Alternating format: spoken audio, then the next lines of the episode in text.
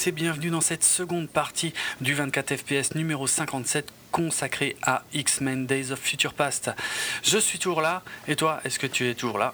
Non, je suis parti. Ok. J'ai Donc- laissé un, un enregistrement qui dit que c'est de la merde, c'est de la merde, et puis Man of Steel, c'est naze. Comme ça, je me suis dit, ça, ça me remplace bien. Quoi. Ah, super. Je peux même pas répondre oui à ça parce que ce serait trop méchant. Même si pour Man of Steel c'est vrai.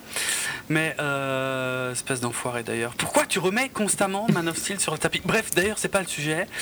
Euh, on est là pour parler de X-Men Days of Future Past. On a déjà évoqué donc euh, le film dans la première partie de l'émission sans spoiler où on s'est un peu euh, retapé tout l'historique de la saga sur grand écran avec de nombreux liens vers ce film hein, via des personnages ou euh, je sais pas ou des aspects de scénario euh, qui, qui auraient failli être exploités ou qui ont déjà été exploités mais différemment. Enfin bref. Donc là, on va euh, démarrer la seconde partie de l'émission pleine de spoilers, donc à n'écouter que si vous avez déjà vu le film ou évidemment si vous n'en avez rien à foutre euh, des spoilers. Euh, allez, signal sonore Ou du film. ou du film, c'est vrai. Alors, j'ai envie d'attaquer avec euh, le logo 20th Century Fox. J'aime bien ce genre de détails à la con. Euh, c'est juste pour mentionner le fait que le X de Fox reste en légère surimpression pendant une petite seconde à la disparition du logo. C'était un truc que Brian Singer avait déjà fait en fait sur euh, le premier film de la saga, puis sur le second. Euh, Brett Ratner l'avait repris sur le troisième film, mais depuis euh, on l'avait plus revu, ni pour les spin-offs, ni pour euh, First Class. Donc voilà. C'est vraiment, c'est que dalle. mais moi, ça me fait sourire ce X euh, qui ressemble vachement au X enfin, euh, des X-Men, donc euh, qui reste en légère surimpression. Mm. Ensuite, on a euh, entre autres les logos des studios, donc les- le logo de la société Bad Hat Harry de euh, Brian Singer, qui est euh, une référence à un dialogue des Dents de la Mer, pour ceux qui l'ignoreraient. Avec un visuel qui lui par contre est tiré de Usual Suspect. Le logo Marvel, euh, que je voulais aussi mentionner, juste le fait que X-Men 3 avait eu droit à un logo Marvel personnalisé, dans le sens où les pages qui défilaient, euh, c'était uniquement des cases de comics issus de, comics X-Men en fait. Et c'est l'une des, l'une des rares fois, à ma connaissance en tout cas, où le logo Marvel a été personnalisé en fonction du film euh, qui suivait. Mm. Donc, bref, le film s'ouvre sur un futur euh, dystopique Dystopien. à New York, comme dans le comics d'ailleurs. Parce que euh, le, tout ce qu'on verra dans le comics du futur, euh, c'est uniquement à New York. Donc c'était assez malin d'avoir la scène d'ouverture à New York. Euh, où l'on découvre, alors avec une, la voix off de Xavier Vieux, qui parle euh, du futur, euh, où on voit donc les sentinelles euh, et les mutants, donc avec leur fameux collier inhibiteur qu'on avait évoqué dans la première partie. Il y en a d'ailleurs un qu'on distingue un peu mieux que les autres puisqu'il a un tatouage autour de l'œil. Alors il y en a un qu'on voit avec une marque M. euh, Un enfant d'ailleurs, il me semble. Euh, Genre un peu comme pour les vaches, quoi. c'est ça, ouais, c'est exactement ça. C'est M, M comme mutant. Bah, de- dans, dans le comics, euh, dans le comics, ils, ils expliquent d'ailleurs hein, que les, il y a trois catégories de population. Il y a H pour humain, euh, A pour euh, humain euh, anormal, mais pas forcément mutant, et M pour mutant. Et là, ouais, comme s'ils avaient marqué le gosse carrément, voilà, directement sur chaud, la tronche. presque. ouais, ouais. Et donc un, un mutant, je le, je le mentionne parce qu'on le voit brièvement, qui a un tatouage autour de l'œil. Je le mentionne en fait surtout parce qu'on le reverra dans le film. C'est des scènes qui font vachement penser à Terminator, je trouve. Euh, surtout, tu vois, euh, de nuit, quand on voit des, véhicules, euh, juste les phares des véhicules qui déposent des cadavres au sol, on voit, on voit pas très bien ce qui se passe. un personnage qui évolue tout seul, ouais, dans des décors extrêmement sombres. En fait, d'ailleurs, un a priori mutant, et pareil, je le mentionne spécifiquement parce qu'il reviendra à un point dans le film, un jeune mutant avec les cheveux blancs qui se promène, euh, qui a priori essaie d'échapper euh, un peu à la surveillance. Donc tout ça vraiment très très très cameronien pour le coup. Mm. Peut-être même trop Mais bon, après, il y a C'est des. parce que t'es fan, à mon avis. Ouais, aussi. ouais. Il y a- mais il y a des bonnes références. Après, c'est pas les références qui m'embêtent le plus, hein, mais bon. Hmm. Euh, voilà, en tout cas, euh, ce jeune mutant qui découvre un, je un symbole X-Men euh, dans la Terre, et puis bon, il se fait trouver par un mutant et on voit dans les reflets qu'il se fait exploser. Ensuite, on a le générique de début qui rappelle euh, un peu, euh, qui est dans la veine, euh, en tout cas de la première trilogie des génériques X-Men. Et puis avec la musique de John Ottman, donc, comme on l'avait dit, hein, qui resigne et qui reprend, mais très brièvement seulement, malheureusement, le thème qu'il avait écrit pour X-Men 2. Et donc on, enchaîne toujours sur le futur euh, avec euh, bah, une scène d'ailleurs qui avait été euh, mise en ligne par Marvel, pas par Marvel, par la Fox avant la sortie du film. donc toute la séquence d'introduction avec donc Warpath, Blink, Iceberg, il y a qui bah, Il y a Kitty Pride, Shadowcat, tout ça, qui se font repérer par, par des sentinelles. Et donc Bishop également, Bishop qui, euh, qui est le leader hein, de, Ouais, ouais. de ces Mais mutants-là. on- enfin, c'est pas très clair. hein. Oui, c'est vrai que c'est le leader parce que c'est marqué quelque part euh, que c'est le leader, mais en fait Ouais. dans le film c'est pas ultra explicite.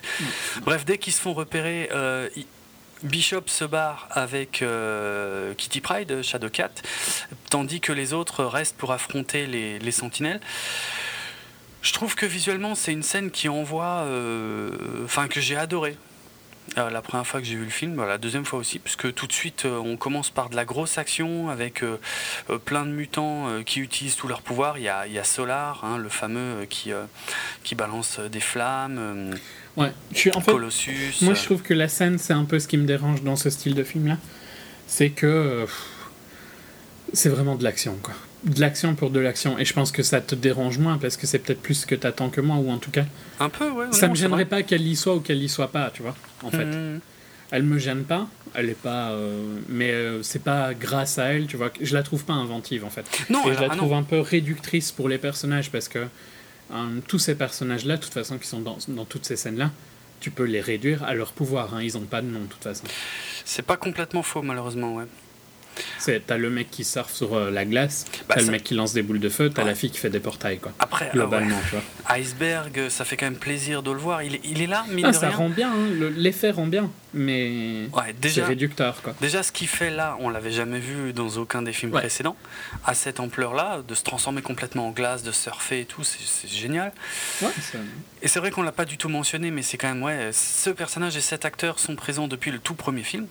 hein, euh, donc, euh, et dans la trilogie originale en tout cas, euh, pas dans les spin-offs et pas dans First Class bien sûr, mais euh, non, ça fait plaisir. Je sais pas, j'aime bien le petit regard qu'il échange avec Kitty quand ils se croisent. Et Mm. après, par contre, ce qu'on qu'on comprend pas tout de suite, c'est qu'ils vont, ils vont tous salement morfler dans cette scène. Quoi. ouais, ouais. Ils vont tous même se faire en fait franchement défoncer quoi. Euh, parce qu'on on- commence aussi à découvrir Tu vois les- la supériorité des, euh, des sentinelles, ouais. des sentinelles. ouais. C'est le seul point fort de la. Enfin, pour moi, tu vois, au niveau histoire, c'est le seul point fort de la scène, quoi. Parce Mm. que sinon, je trouve que c'est de l'action pour de l'action. Non, moi je trouve qu'elle euh, elle, pas totalement gratuite dans le sens où elle, elle, nous pose quand même bien les bases euh, de différents éléments. Euh, D'un côté des mutants qui sont exterminés, d'un autre côté des pouvoirs de, de Kitty Pride euh, qui vont pas sortir Ouais, de les nulle pouvoirs part. sont pas très clairs. Hein. Tu comprends pas pourquoi ils, ils fouillent vraiment le combat et tout Non, ça. tu sais, bah oui, justement, ouais, c'est Mais mais bon. c'est pour ça que la scène est assez intéressante, c'est que tu comprends pas ce qu'ils font et on le saura que après, quoi. Mm. Après, ça, ça introduit aussi le fait que les sentinelles, par exemple, la sentinelle que Solar est en train d'affronter euh, pour lutter contre le feu, il se transforme en glace comme Iceberg, Ouais. tandis que On celui voit qui est... qu'ils shapeshift, quoi. Voilà. C'est ça qui est intéressant. exactement, et celui que Iceberg était en train d'affronter, lui, bah, utilise les pouvoirs de Solar pour faire fondre la glace et le défoncer. Et euh, mais ça fait bizarre. Alors il y, a des- il y a des personnages avec lesquels on n'a pas d'affectif, dont on, on- on s'en- on s'en fout un petit peu, euh, euh, comme Solar justement quand il se fait défoncer. Mais Iceberg, vu que c'est un personnage connu, ça fait déjà un peu plus chier quoi. Enfin voilà, c'est pas c'est pas grand chose. Oui et non, parce que dans le sens sens où ça va tellement vite que je trouve que t'as pas vraiment le temps d'avoir euh, une réaction. Ouais. Alors moi j'ai quand même réagi quand Blink euh, se fait euh, transpercer parce que. Ouais, c'est le seul. Parce qu'en plus, les- l'effet rend bien. Quoi. Bah ouais, voilà, ils utilisent le portail, la sentinelle se retourne dans le portail et tout, c'est c'est classe quoi. Mais. Ouais, c'est le, c'est la seule mort où. En plus, je pense que c'est la seule où on s'arrête un peu sur elle. Oh, ouais, Les un- autres, il se passe quelque chose directement après. Donc, euh, Ouais. Et on finit la scène, on comprend pas trop ce qui se passe puisque les sentinelles arrivent là où sont Kitty et Bishop et euh, quand les sentinelles crachent leurs flammes, ben, Kitty et Bishop disparaissent ainsi que les sentinelles d'ailleurs. Mm. Donc là c'est vrai qu'il y a un moment de... Quoi? Qu'est-ce qui se passe? Euh, Et les, les- lieux sont intacts et tout, enfin c'est vraiment... Ouais, c'est bizarre pendant quelques secondes. Donc ensuite on enchaîne sur le professeur Xavier euh, à l'intérieur du Blackbird et cette fois on est en Chine. On est déjà en Chine. Il n'y a pas un truc en Russie? Je me souviens même pas. Tu Non, l'as non. vu ce matin. Non, ouais, ouais, oui, je l'ai revu ce matin. Non, oui, c'est ça. La, la scène d'ouverture avec euh, les mutants dans les camps, c'est à New York. Là, celle dont on vient de parler, c'était en Russie. Et on enchaîne sur, effectivement, euh, Xavier à bord du Blackbird, donc le, le vaisseau, euh, enfin, oiseau, pas oiseau, avion, vaisseau euh, emblématique des X-Men, euh, qui là d'ailleurs a un, a un nouveau design, euh, pour le coup, qui se pose en Chine. D'ailleurs, il faut savoir qu'il y a là une scène qui a été coupée, euh, puisque... Ah mince, alors maintenant je me souviens plus très bien, mais c'était une, des scènes de Anna Paquin, donc euh, Rogue euh, Malicia, je vais arriver à m'en souvenir, qu'on devait voir à ce moment-là. En fait, on devait voir en gros Xavier et... Je sais plus trop qui d'autre, mais en gros... des gentils, une partie des gentils qui allaient délivrer euh, Malicia. Euh. Voilà. Donc ça c'est une scène qui a été coupée et maintenant j'ai un trou de mémoire et j'arrive pas à me souvenir pourquoi. Mais en gros, de toute façon, euh, c'était euh, c'était surtout un problème de rythme. Euh, Brian Singer pensait que voilà, de ça, là ça n'apportait plus rien à l'histoire de montrer que les, les mutants morflaient face aux sentinelles. Euh, en plus, a priori, euh, ben, j'ai bien l'impression que Malicia ne survivait pas à la scène, puisqu'on la voit pas ensuite. Elle n'est pas avec eux quand ils se posent en, en Chine. Donc euh, voilà. En tout cas, voilà. Là, il y a une scène coupée. Euh, donc, ils arrivent euh, en Chine, je l'ai déjà dit 36 Mm. fois. Ouais. Avec Storm, Wolverine, Xavier. Ben c'est ça, ouais. Alors la- la scène est quand même sympa parce que on a d'abord Storm qui sort euh, du vaisseau, donc voilà, ça fait plaisir de la voir. Enfin, pour moi en tout cas. Ok. Euh, Wolverine euh, qui s'allume un cigare et qui a les tempes euh, légèrement blanchies, comme dans les comics, pour montrer qu'il est vieux. Xavier, euh, donc, euh, qui a désormais n'a plus de roue à son fauteuil roulant. Et euh, le, le dernier. Il est moins classe d'ailleurs, je trouve. C'est vrai, c'est vrai que ça rend moins bien, je trouve aussi. Mm, mm. Euh, et le dernier est un peu plus surprenant à ce moment-là, c'est effectivement euh, Magneto. Mm. Mais Magneto que honnêtement que moi je trouve complètement transparent, mais bon, voilà, qui qui fait pas grand-chose. Bref, euh, on retrouve en fait les bah, tous ceux qu'on a vus dans la scène précédente, mais tous vivants. Et c'est là qu'on a l'explication donc de Kitty qui euh, voilà qui projette Bishop dans euh, son corps, euh, c'est-à-dire dès que War passe, qui a l'essence surdéveloppée, repère les sentinelles, elle, elle projette Bishop. On n'aura jamais l'explication de ce pouvoir, hein, mais bon. D- dans les comics, c'est même pas elle qui a ce pouvoir. Bref. C'est pas clair du tout en fait. Non, c'est ouais, c'est vrai, vrai. Et ça a aucun lien avec son pouvoir de traverser les murs. Ouais, ouais, c'est vrai. En tout cas, voilà, elle projette Bishop un tout petit peu dans... avant, euh, pour pas qu'ils aillent là où ils vont, pour pas qu'ils se fassent repérer, pour qu'ils soient tous vivants, et ainsi de suite. Bishop, il faut savoir que dans les comics, il a une particularité qui est intéressante et qui est en quelque sorte utilisée, en reprise vaguement ici. C'est que, bon, Bishop dans les comics, c'est déjà c'est un personnage qui vient du futur qui vient d'un futur un peu dystopique, euh, mais qui arrive dans le présent avec les X-Men euh, pour les aider justement à éviter ce futur dystopique. Après, c'est pas du tout dans Days of Future Past, hein, c'est une autre histoire. Et euh, il est le seul personnage qui garde la mémoire quand il y a des variations temporelles en fait.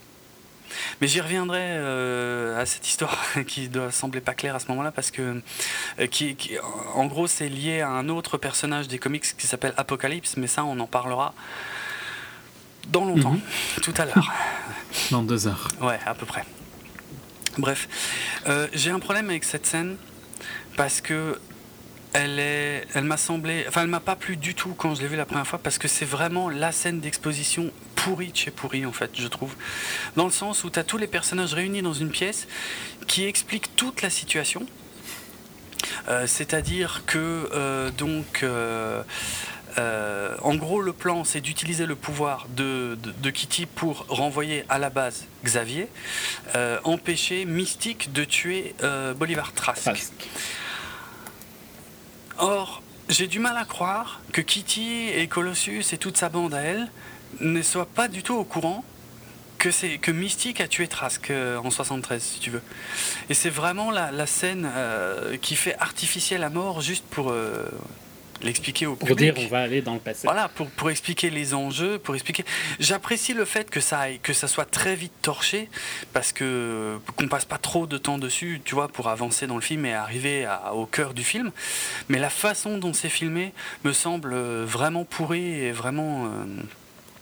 c'est le c'est la manière la plus bidon d'expliquer une situation de départ, c'est-à-dire des personnages qui sont censés connaître cette situation, mais qui se la racontent entre eux.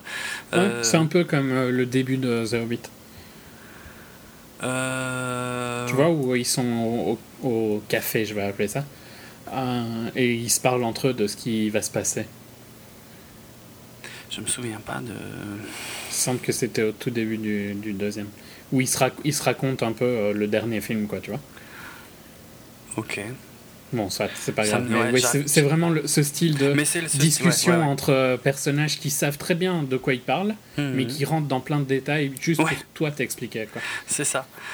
Parce que, ouais, effectivement, ils rentrent vraiment trop dans les détails. C'est-à-dire, tu as, Xavier Magneto qui, qui, qui, alterne pour expliquer que Mystique a découvert euh, des dossiers euh, euh, de, voilà, de, de ce qu'on a fait à des mutants et ça lui a pas plu. Et du coup, elle a voulu tuer Trask, mais quand elle l'a tué, et, mais au même moment, elle a été arrêtée et ils ont ils l'ont capturé. Ils ont utilisé son ADN pour construire les sentinelles qui sont effectives donc là dans le futur, puisque là, ça au moins c'est raccord, parce qu'en 73, ils n'avaient pas la technologie pour, et ils ont en quelque sorte attendu d'avoir la bonne technologie pour euh, les utiliser dans les sentinelles et vraiment défoncer les mutants euh, ah longtemps, longtemps après. Ça, à la limite, c'est pas trop mal.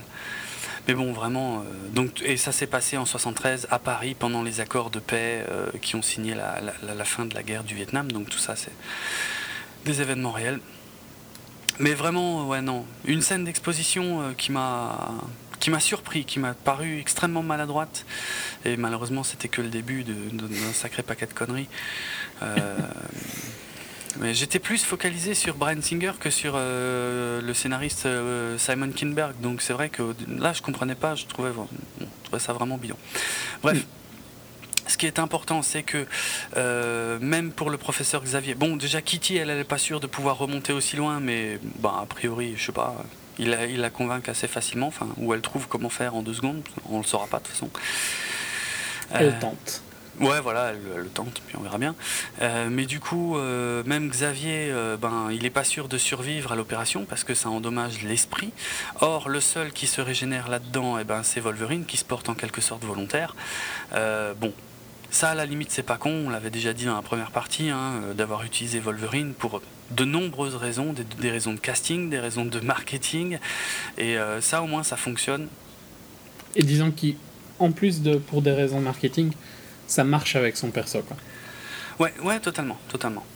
Donc euh, voilà, il va se retrouver dans son corps. En plus, il n'avait pas de lien à ce moment-là euh, avec, les autres X-Men, puisque on l'avait vu dans X-Men First Class, il avait ce caméo fantastique où euh, quand Xavier et Magneto venaient le recruter dans un bar, il rentre, lui, il, les regardait même pas, il leur disait juste allez vous faire enculer et il se barrait. voilà. non, ça, ça colle vraiment bien vu. J'aime bien aussi euh, une chose inattendue par rapport à, mes attentes du film et par rapport aussi à, ben, ouais, à, la promo et tout, c'est que tu as Xavier et Magneto qui expliquent que l'un des enjeux, ça va être de les convaincre, eux, en fait, d'arrêter Mystique.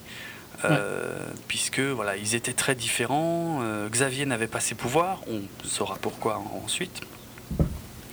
Euh, Magneto, euh, on ne sait pas pourquoi encore, mais voilà, c'est un peu complexe aussi de le contacter. Euh, bon, c'est un enjeu que j'ai trouvé intéressant, mais qui a fini par me gonfler dans le film. Notamment en ce qui concerne Magneto, que je l'ai déjà dit que j'ai trouvé très mal écrit. Euh, mais pour Xavier, euh, il y a un moment où ça devient lourd aussi, je trouve. Ouais. En fait, il reste un peu genre le mec euh, qui s'en fout pendant un peu trop longtemps. Ouais, c'est ça. Je suis d'accord. Et puis à côté de ça, par contre, quand il change d'avis, il change d'avis très très fort et très Ouais. très vite. Ouais. C'est un peu. C'est un peu con. ouais. En, en fait, ouais, il y a, il y a des trucs illogiques, mais euh, c'est qu'il va, il va tomber d'accord assez vite pour aller libérer Magneto, qui est quand même important, quoi, tu vois. Ouais, ouais. Et puis à côté de ça, par contre, il va refaire chier après. Ouais. Et euh, c'est un peu, c'est un peu ça qui est bizarre. Mm, mm. Mais euh, je te laisse enchaîner. Ouais, bah, euh, Wolverine se réveille donc. euh, Alors au début, on comprend pas trop. Bon, j'aime bien le, les premiers plans sur la lampe euh, lava. Donc on sait pas trop s'il hallucine, mais en fait, il était juste devant une lampe lava, ça c'est plutôt pas mal. C'est un peu cliché, par C'est un contre. peu hein. cliché. C'est un peu le plan que tout le monde a fait, quoi. Ouais, bon, Mais oui, bon, pour, les, passe encore. pour les années 70. Mais c'est pas, Ouais. c'est pas le truc le plus maladroit du film. Non. Il se réveille à côté d'une nana qui lui demande euh, Jimmy, qu'est-ce qui se passe? Petite référence aux comics, puisque dans les comics, euh, on apprend que le vrai nom de Wolverine, c'est euh, James Howlett. Euh, par contre, ça, ça n'a jamais été mentionné dans les films où tout le monde l'appelle. Logan. Tout le monde l'appelle Logan dans les comics aussi, hein, mais à la base, son vrai nom, c'est euh, James Howlett. Euh, Quoique, peut-être dans X-Men Origins tout au début. J'ai un doute, je sais plus. Bon, bref. Euh, il se lève, il est complètement à poil devant le miroir. euh, bon, voilà. Ce que j'aime bien, c'est quand il écarte les volets. Il y a une double référence en fait. euh, bah, il, y a une, enfin, il y a une référence spatio-temporelle. C'est-à-dire, je pense qu'on est censé comprendre qu'il est à New York. Alors pourquoi je pense ça? Juste à cause d'un élément, je sais pas si tu l'as relevé. C'est la publicité géante qui fume. Oui. De, ouais, de Marlboro, non? De- oui, il me semble que c'était celle de Marlboro, Marlboro. Ah ouais, qui était extrêmement célèbre. Je Ouais. crois que c'était à Times Square. Il me semble. Il me Elle semble, était hein. aussi dans Seinfeld. J'arrive à placer C'est Seinfeld vrai. dans les deux parties. Et euh, voilà, tu sais que tu es à New York et tu sais que euh, c'est. Dans un autre, é- une autre époque. Une autre Parce époque. que sans même. Je pense Exactement. que le but n'est pas spécialement New York, mais plus, voilà, une époque où il y avait des pubs pour la- les cigarettes aussi grandes. Ouais, c'est clair, c'est clair. Et puis bon, celle-là qui était, qui était très célèbre, mais qui est Ouais. pas forcément par contre connue du jeune public aujourd'hui. La référence. Ouais, peut-être pas. Mais c'est bien trouvé, c'était malin. J'ai trouvé ça, trouvé ça sympa. Puis bon, le, visuellement, ça rend pas mal euh, ces années-là.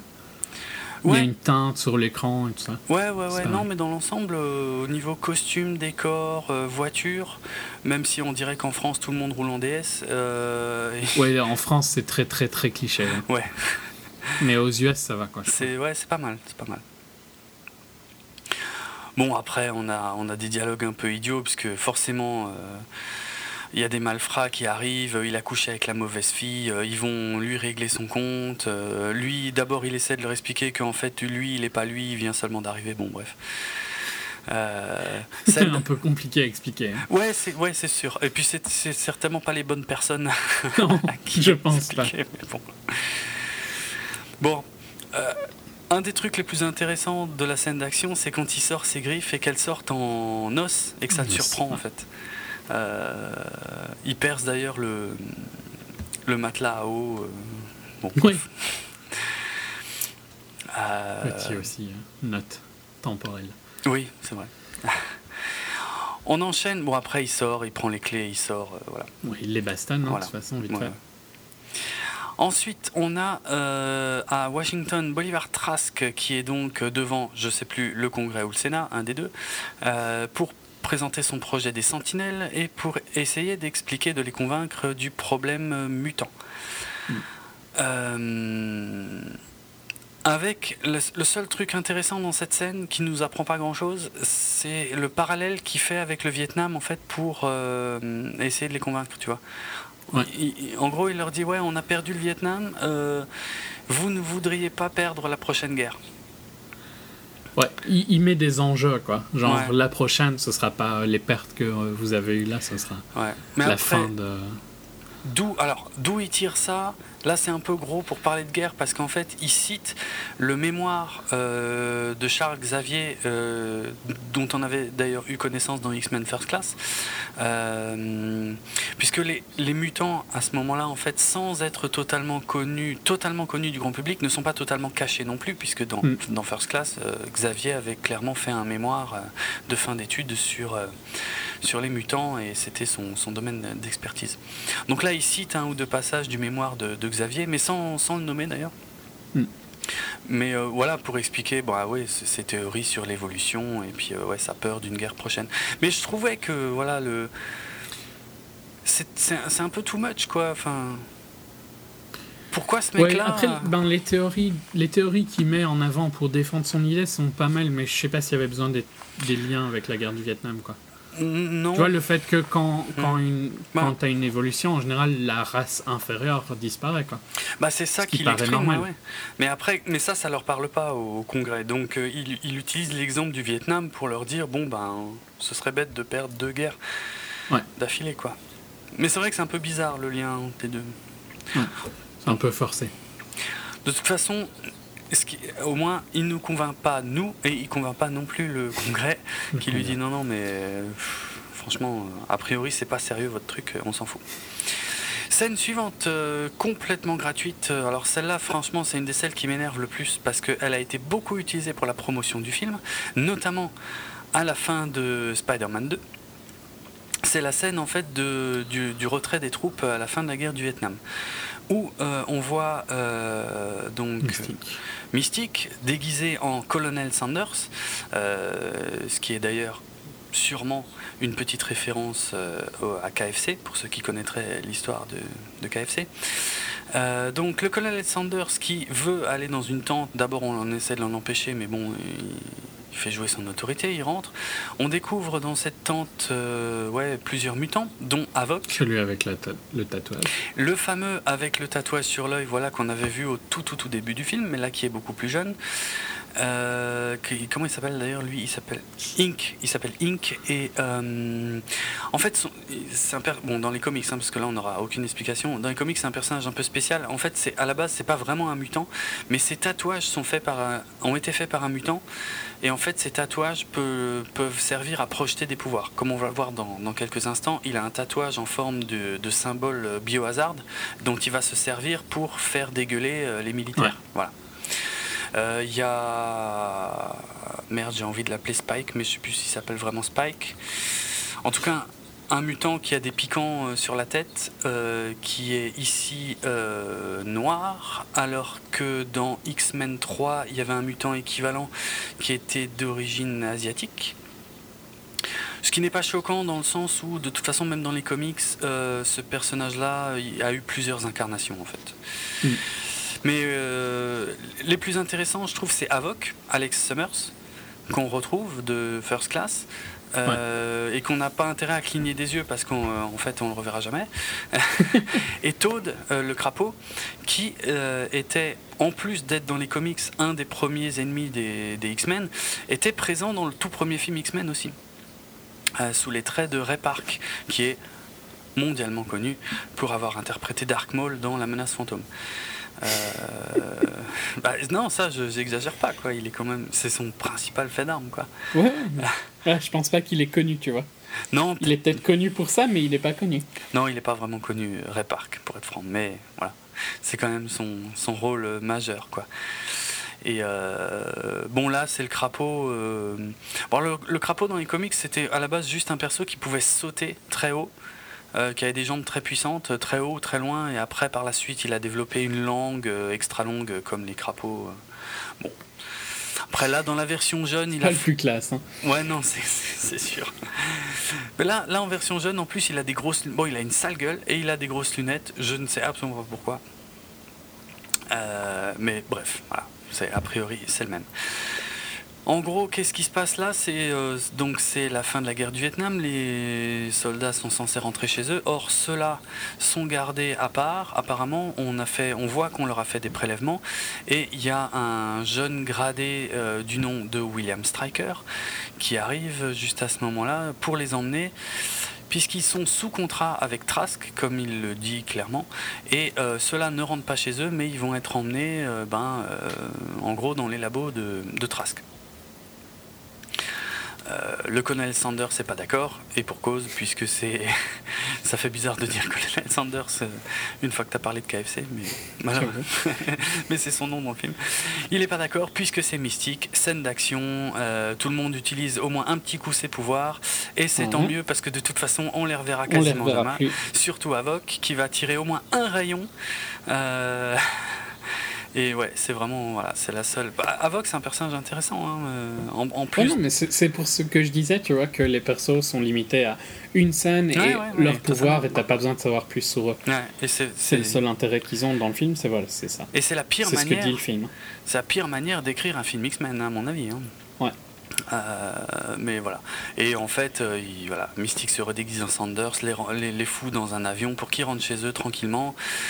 Et d'ailleurs, ça se finit sur un plan complètement incompréhensible où, vraiment, aux yeux, à la vue de tout le monde, le colonel Sanders qui marche dehors se transforme En Jennifer Lawrence. en Jennifer Lawrence tout en gardant le même uniforme.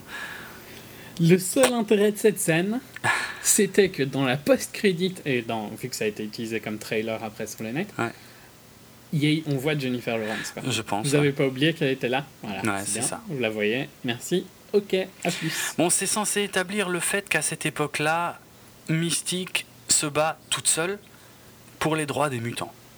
Ouais.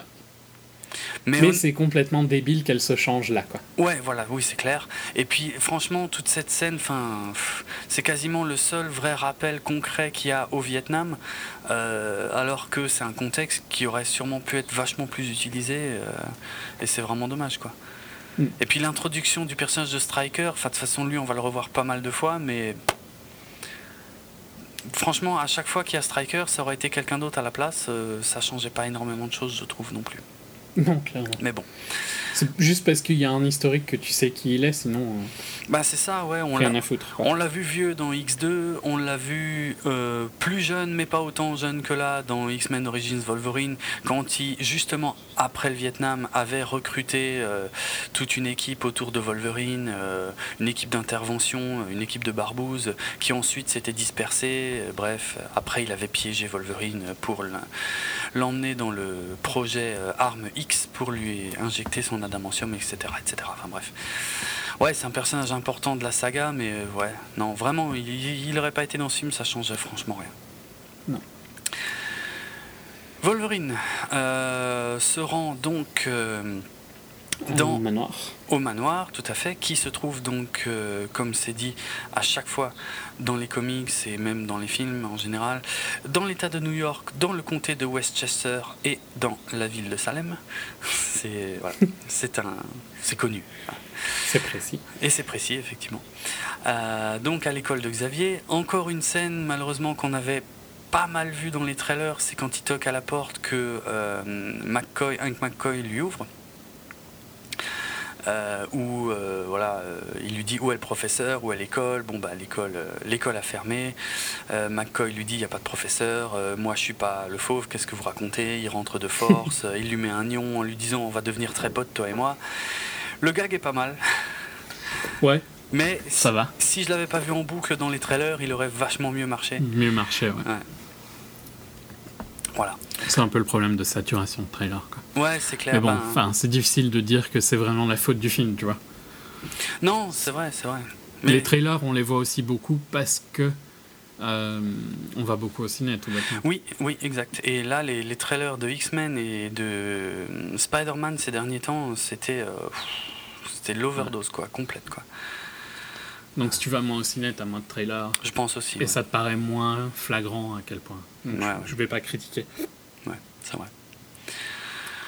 Bref, le fauve finit par se transformer, se battre avec Wolverine, ça on en voyait des petits bouts. Arrivé enfin du professeur Xavier qui marche. Qui marche. Euh, Alors, euh, Et un peu bourré aussi, le professeur Xavier. ouais, un peu allumé, ouais, c'est vrai. Euh, Ce qui est un aspect que j'ai trouvé pas trop bête pour dire qu'on est dans les années 70 et tout. bon, ce sera développé à peine plus tard, mais voilà, qu'il est euh, accro à une substance. euh, C'est un peu. Ouais, la- bah, non, puis c'est pas mal. Enfin, c'est une bonne interprétation de Xavier, je trouve. Ouais. Il fait une bonne interprétation Xavier, d'un Xavier jeune. Ouais, ouais, c'est clair.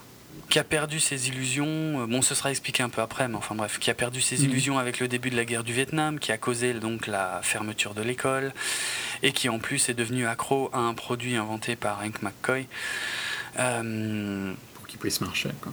Voilà, bah, ouais, alors qui, Mais qui lui fait perdre ses pouvoirs. qui permet même à Hank de pas être bleu tout le temps, euh, mais que Xavier, lui, il en abuse à mort et ça lui fait perdre tous ses pouvoirs, mais au moins ça lui permet de marcher. Euh, le fauve d'ailleurs, qui n'était pas bleu hein, au départ dans les comics, euh, qui est devenu bleu, euh, bah, en gros par la suite, j'ai pas la date, mais voilà, en s'injectant un truc de son invention, ben, un peu comme on voyait dans First Class, même si les circonstances n'étaient pas exactement les mêmes. Hmm. Parce que là, dans First Class, ce qu'ils avaient fait, c'était qu'il il était parti d'un dérivé de l'ADN de Mystique, donc c'est pour ça qu'il devenait bleu, parce que Mystique est bleu. Hmm. Ce qui était très très bien trouvé d'ailleurs, hein, soit dit en passant. Bon, le truc classique, c'est que Wolverine, pour essayer de le convaincre, il lui raconte des choses que personne d'autre ne devrait savoir. On n'a jamais vu ça avant. Jamais, dans une histoire de voyage dans le temps. Mais bon, c'est un peu un passage obligé aussi, Oui, non? voilà. Ouais. C'était pas gênant spécialement, Non. tu vois, c'est juste un peu cliché, quoi. Ouais, c'est ça. Mais c'est cliché et c'est cliché parce qu'il y a besoin que ce soit cliché. Ouais, oui, oui. Donc bref, Hmm. il leur raconte après toute l'histoire. euh, il pique euh, sa curiosité donc avec euh, voilà quelques éléments, mais euh, après il raconte seulement toute l'histoire. Il explique qu'ils vont devoir arrêter Raven, donc Mystique, qu'ils auront besoin également de Magneto. Et puis là, bon ben Xavier en a franchement rien à foutre quoi. Par contre, j'aime bien les plans sur Hank McCoy quand il mentionne Mystique. Parce que dans, Ouais. dans le film précédent, McCoy était accro à Mystique, quoi. Sans, sans parler du fait que dans la vraie vie, Nicolas Hoult et ensemble. Jennifer Lawrence ils ont été ensemble, je sais plus. ouais, sont ou étaient ensemble, effectivement. Puis tu sens que quand ils. Enfin, ouais, ils ont. Ils ont. Est-ce qu'ils ont des scènes ensemble? Pas spécialement. Dans ce film-là? Ouais. Euh, Quasi pas. Ils se croisent à Paris? Ils se croisent, mais ils ont aucune scène ensemble. Non. Ouais. Mais les scènes quand ils sont enfants, par contre, sont très sympas. J'aime bien. Euh, quand ils sont enfants. Il y a deux ou trois scènes quand ils sont tout petits.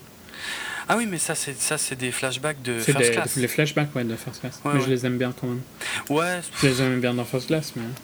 Je sais pas, elle est, elle est sympa, la petite mystique. Oui, oui, la petite mystique, elle est toute mignonne, ouais, c'est vrai. Mais euh, je, non, les, les flashbacks de First Class m'ont pas beaucoup plu parce qu'ils ont mis un espèce de flou dessus et je les trouve mal intégrés dans le film. euh, et je sais pas. euh, ça m'a pas, ça m'a pas, non, non, ça m'a pas vraiment plu. Non Enfin, ça. Bref, la confrontation en tout cas entre Xavier se finit par Xavier qui dit ça y est maintenant je me souviens de vous en parlant à Wolverine et il lui dit je vais Mm. vous dire ce que vous m'avez dit quand on s'était rencontrés il y a quelques années allez vous faire enculer Euh, voilà c'est pas mal d'ailleurs c'est c'est c'est- ça fait vra- c'est bizarre de voir Xavier comme ça et Ouais, c'est- ouais, mais j'aime bien. ouais ouais c'est c'est intéressant c'est intriguant Il le joue bien, je trouve, un peu ce, ce connard un peu jeune. Ouais, euh, ouais. Donc après, on a les explications de McCoy qu'on qu'on vient de mentionner aussi. Euh, c'est- après, c'est un peu bizarre quand même, tu vois. Il y a un problème, je trouve, avec Hank McCoy, c'est que, en gros, là, dans la vie, tout ce qu'il fait, c'est euh, servir de, de bonne à tout faire à Xavier dans l'école vide. C'est ça. C'est euh, le butler. Ouais, c'est chelou. C'est, ça me, sais pas, ça me gêne. C'est, vraiment super réducteur, quoi. Ouais, à mort. Oui, c'est vraiment pas une relation équilibrée du tout. Ouais, c'est bizarre. Et puis, ouais, euh, enfin, qu'il soit accro comme ça à Xavier, c'est limite. euh, enfin bon, je vais rien dire. Euh, bon, on en arrive à la révélation. Enfin, Comment est-ce qu'il se décide de, pour finir, y aller? Je m'en rappelle plus. bah en fait, euh, après toutes les explications, c'est un peu mal écrit parce que euh, en fait, on a d'abord Xavier qui se barre. On le voit Ouais. se shooter pendant les explications de Hank et quand Hank a fini ses explications, Xavier revient et dit "Bon, finalement, je vais t'aider, euh, mais je le fais pas du tout pour toute l'histoire que tu viens de me raconter, je le fais pour Raven." Parce que bon, bah, ils étaient très proches. Ça, par contre, ça marche moyen, je trouve. hein. Ça, ça marche très très mal, justement. Ouais. Parce que, en fait, c'est le problème de ce perso. C'est autant il peut être bien joué quand tu le laisses jouer, Ouais. euh, et, mais ils le font changer d'avis en permanence. Quoi. Ouais, ouais. Et c'est un peu Il chiant. accepte un truc et puis euh, il paraît vraiment décidé sur un truc et puis paf, euh, oh ouais, bon, ok, je vais venir. Mhm. Et il y a deux, trois fois ça et c'est vraiment désagréable. Ouais, c'est chiant. Parce que tu as l'impression que la scène d'avant, qui était en général bien, a plus aucune valeur.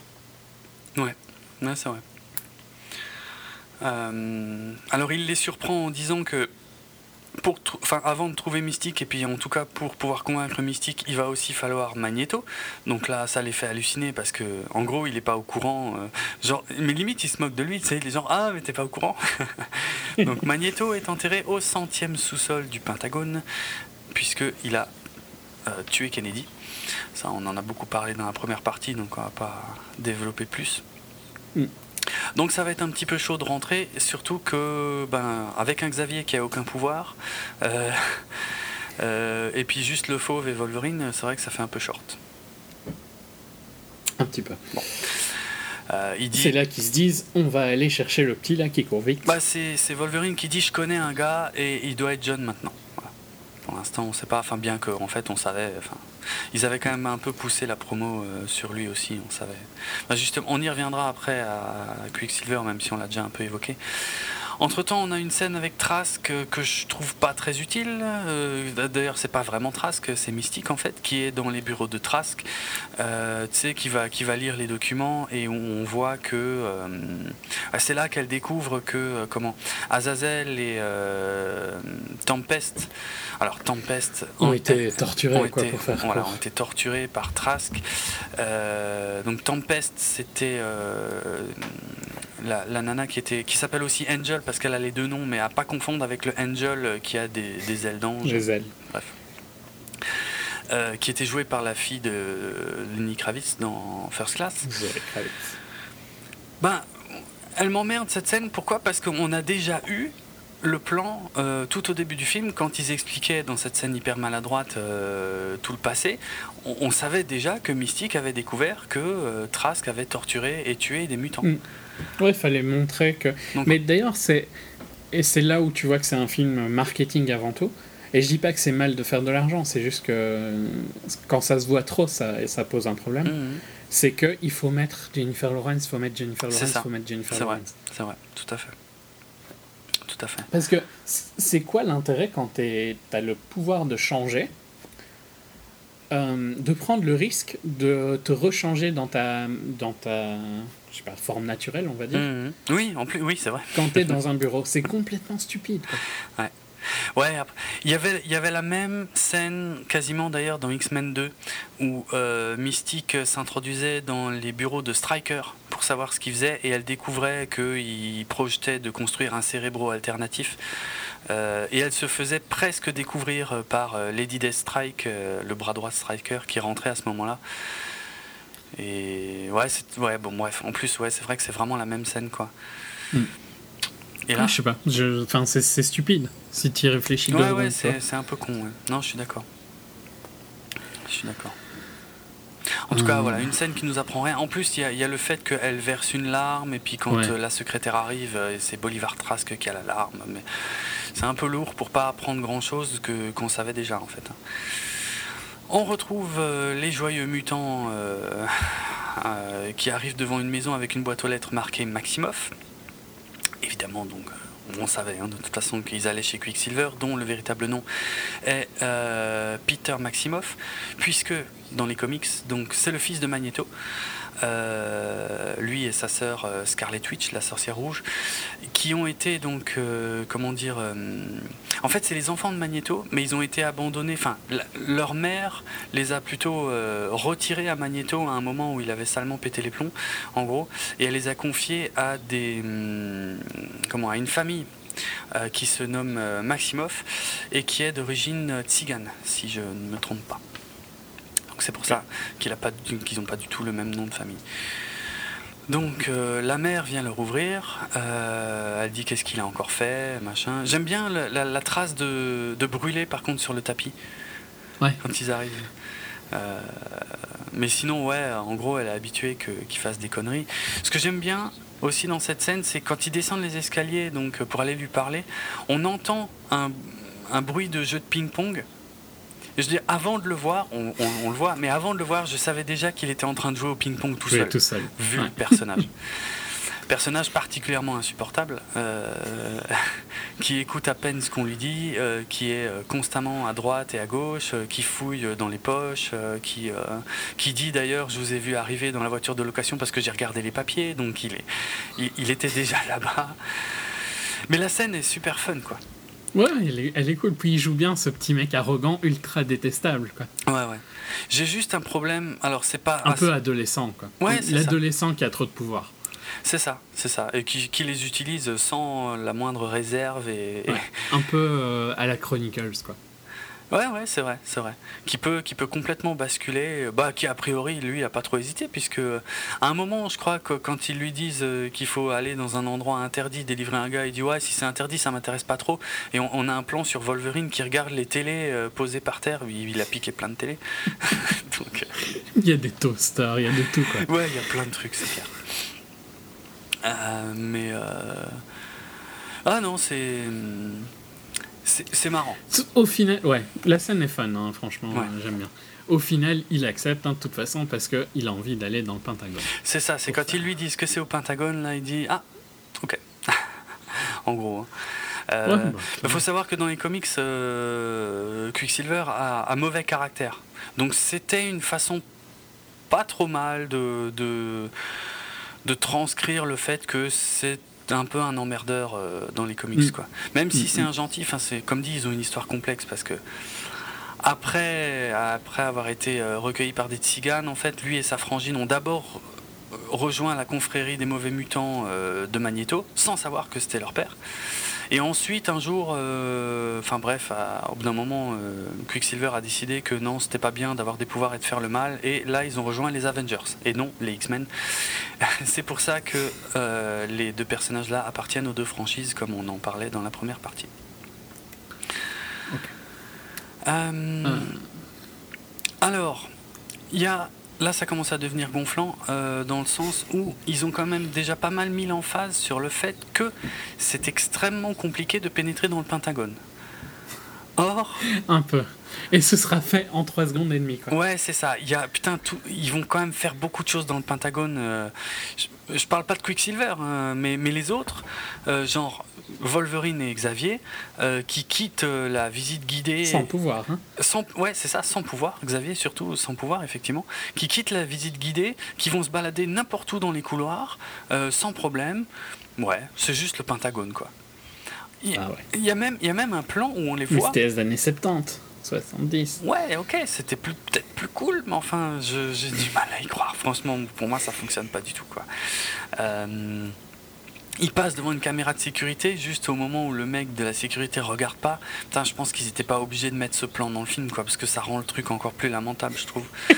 Euh, Puis ça a aucun impact, de toute façon. oui, non, voilà, c'est clair.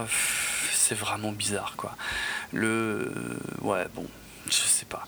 Le, le petit boîtier de Hank McCoy qui, qui, qui brouille euh, toutes les caméras de surveillance et qui envoie le signal de télé à la place. Pourquoi pas? On a vu pire dans les films, euh, notamment dans les vieux Disons James que de toute façon, ouais, toutes ces scènes-là sont un peu nazes jusqu'à la scène Ah, de Quicksilver. Jusqu'à la grande scène, ouais, c'est sûr, c'est Ouais. sûr. Le bon, le, le gardien qui cherche le plateau repas. Il y a juste un côté visuel, j'aime bien les, les pistolets, tu vois. Je trouve que Ouais, ça rend bien visuellement. C'est pas mal, c'est pas mal. Ça paraît très optimiste pour 73, Ouais. mais c'est vrai que ça rend assez bien. Euh, après- Et les matraques et tout ça, tu vois, j'aime bien Ouais, le côté. euh, bah, les, ma- les matraques en plastoc comme ça, il y avait déjà dans X-Men 2, avec la prison en plastique. La fameuse prison en plastique Ouais. d'ailleurs, qui était vraiment très réussie dans X-Men 2. Mais je sais pas, le visuel de la prison est pas mal. hein. Ouais, c'est. Et le visuel sympa. des gardes est pas mal. Par contre, Mais justement, comme on est dans les visuels, euh, je vais mentionner un truc que je suis le- le- loin d'être le seul à avoir relevé. Le visuel de Quicksilver lui-même, avec sa veste euh, argentée. Alors, il s'appelle Quicksilver, d'accord, mais il vif argent en français, mais quand même, c'est un peu too much. Les cheveux, ok, il a les cheveux blancs, gris, selon les versions des comics, plutôt gris normalement. S'il avait eu les cheveux courts, pourquoi pas? Avec les cheveux mi-longs qu'ils lui ont fait, je trouve ça lui fait vraiment une tête bizarre. Enfin, il a un look vraiment étrange qui. Que, Unique, quoi. Ouais, mais que je trouve pas du tout euh, 70s ni rien en fait, que je trouve euh, comics raté et plus qu'autre chose. Enfin, j'aime pas du tout son style, franchement. euh, Hmm, ouais. C'est le, c'est le plus comics des persos, je dirais. Bizarrement. Oui, parce que. C'est le, celui qui a le plus le look comique et hors du monde, quoi. À part Mystique. hein, Ben, personne, euh, à part Magneto un peu plus loin dans le film, personne en 73 euh, n'aura à aucun moment une, ces vêtements de, de héros, j'ai envie de dire. Ouais. Ce qui est quelque chose que j'ai déjà exprimé dans d'autres émissions, mais un truc qui me gêne un petit peu. Qui m'a pas trop emmerdé dans celui-là, hein, pour, pour être franc, parce que ça passe assez bien. On va dire, c'est bien Mhm. intégré. Bah, je trouve que par exemple, McAvoy est super bien habillé. Quoi. En permanence, tu vois qu'il est dans ouais, les 70s. ouais, ouais. Ouais, mais après, pour- voilà, professeur Xavier n'a pas des fringues précises, euh, donc c'est pas choquant. Euh, Wolverine, euh, bon, il est classe, quoi, avec sa veste en cuir, euh, avec l'école pelle à tarte et tout, ça rend super bien, quoi. Mais du coup, Quicksilver, j'ai l'impression qu'ils ont trop cherché à le rendre un peu comics. Et moi, je trouve ça super Oui, puis quoi. quand il met les lunettes et tout, c'est un poil match. Quoi. Ouais, c'est clair. Mais bon, la scène est quand même très sympa. C'est pas con l'histoire des lunettes, vu qu'il se déplace très vite, euh, voilà, mais C'est juste les lunettes plus les cheveux plus ça euh, fait beaucoup, ouais, c'est ça. le tout. c'est, euh, À ma connaissance, il n'a pas de lunettes dans les comics, donc il en aurait pas eu là. voilà quoi, ça aurait pas été choquant. Là, c'est vraiment, c'est un peu too much quoi.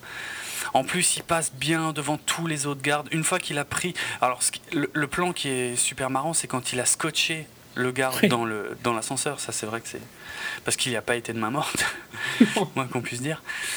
Il a utilisé quelques rouleaux. Ouais, mais, euh, mais après, quand il marche dans le couloir, il passe devant tous les autres gardiens. Il n'y en a aucun qui se dit tiens, euh, on l'a jamais vu, ou il a l'air un peu jeune, ou il a les cheveux gris, ou rien. Bon, ça, ça me fait un peu chier, tu vois. C'est 70s. Ouais, mais bon, faut pas déconner, quoi. C'est censé être le Pentagone, et ça. ça moi, il y a trop de facilité avec le Pentagone, sans déconner. euh. Bon, ils ont pas, ils avaient pas besoin de le vendre, tu vois, comme étant un truc Oui, très en fait, difficile. ils l'ont survendu Mais- et comme ça, Ouais. ils auraient peut-être évité de. Ouais, c'est ça. Donc bref, il amène. Parce le- qu'ils s'en sortent quand même en 3 secondes hein, du Pentagone. Mais oui. bah, Et puis après, ils se battent comme des malades. Alors ouais, la scène est super cool. Il se met à accélérer, il dévie toutes les toutes les balles, il s'amuse avec eux pour leur faire faire des conneries. Mhm. C'est ça rend bien, tu vois. C'est classique, mais ça rend bien, je trouve. Mais après, par contre, ils sont. Enfin, t'imagines la merde Tu viens quand même de tirer comme pas possible dans le Pentagone. À mort, à mort. Mais j'y Et ai il se passe pensé. rien. Et ben non, parce qu'on on n'a pas la fin de la scène. On les voit pas sortir. Donc, euh, ouais. Et ils sortent sans problème. Effectivement, non, mais je suis d'accord, il y a un gros souci. euh. Bon, de toute façon, ouais, c'est ça. c'est On, on écrit des scènes qu'on a envie de voir. Mais euh, finalement, ça devient trop compliqué au niveau des conséquences. Donc, oh, bah, ça, on l'écrit même pas et on passe à la suite. Quoi. Ah. Mais c'est pour ça que je parlais un peu de scène standalone tout, Tout à fait, tout à fait, non mais c'est c'est exact. Ah, je reviens vite, euh, bon, quoi, il libère Magneto en faisant vibrer le verre, c'était Ouais. c'est bien trouvé. Euh, J'aime bien aussi quand il lui maintient la nuque et que Magneto lui demande mais qu'est-ce que tu es en train de faire? Il lui dit bah, c'est pour éviter le coup du lapin. Magneto ne comprend pas, mais le, le plan juste après, il se retrouve dans l'ascenseur avec sur le point de dégueuler d'ailleurs, hein, et, euh, et le, le jeune qui lui dit c'est normal, euh, ça fait toujours ça. Euh, Un peu arrogant avec Magneto. Ouais, chelou. Ce qui est pas mal comme relation, je trouve. Bah surtout que, et- ça a atteint un point euh, un peu plus précis, quand, euh, quand il, je crois qu'il demande à Magneto euh, quel est son pouvoir, et Magneto lui dit ouais je peux contrôler le métal, et il répond ah ouais ma mère connaissait un mec comme ça aussi. C'est bien vu, c'est bien vu. Par- mais après, je, je comprends pas pourquoi ils ont clairement établi que c'était son père, mais bon. Pourquoi ils l'ont que pas clairement plus ouais, tard. Je sais pas. Bon, après, c'est pas important. Euh, bon, on en arrive effectivement à la grande scène, donc euh, où ils se sont franchement donné du mal, hein. parce qu'il y a d'un côté Hank qui a déclenché les alarmes, euh, donc dans les cuisines où se trouvent Wolverine et Xavier. Xavier euh, peine un petit peu à convaincre euh, les gardiens euh, de les laisser passer jusqu'à ce que Wolverine s'en mêle et, et, éclate, les éclate à coups de. C'est- Là où c'est malin, c'est quand Xavier est très surpris, parce que c'est vrai, c'est la première fois finalement qu'il voit Wolverine en action. hein. Mm. mine de rien. Et, et Xavier lui dit Ouais, bon, je suis pas très doué pour la violence. L'ascenseur s'ouvre, il y a Magneto, il lui met un pain. J'avoue, C'est pas trop mal. ça passe. Ouais. Euh, C'est- En fait, c'est- un peu marrant sur le moment et en Oui. même temps, c'est trop, ah ouais, quoi. Oui, c'est un peu trop. Ouais, c'est sûr, mais bon. Et donc, la grande scène avec Magneto qui fait voler tout dans la cuisine, plus toutes les particules de la flotte qui est en train de tomber du plafond, euh, plus donc les 4-5 gardiens à ce moment-là qui tirent avec leurs flingues en plastique.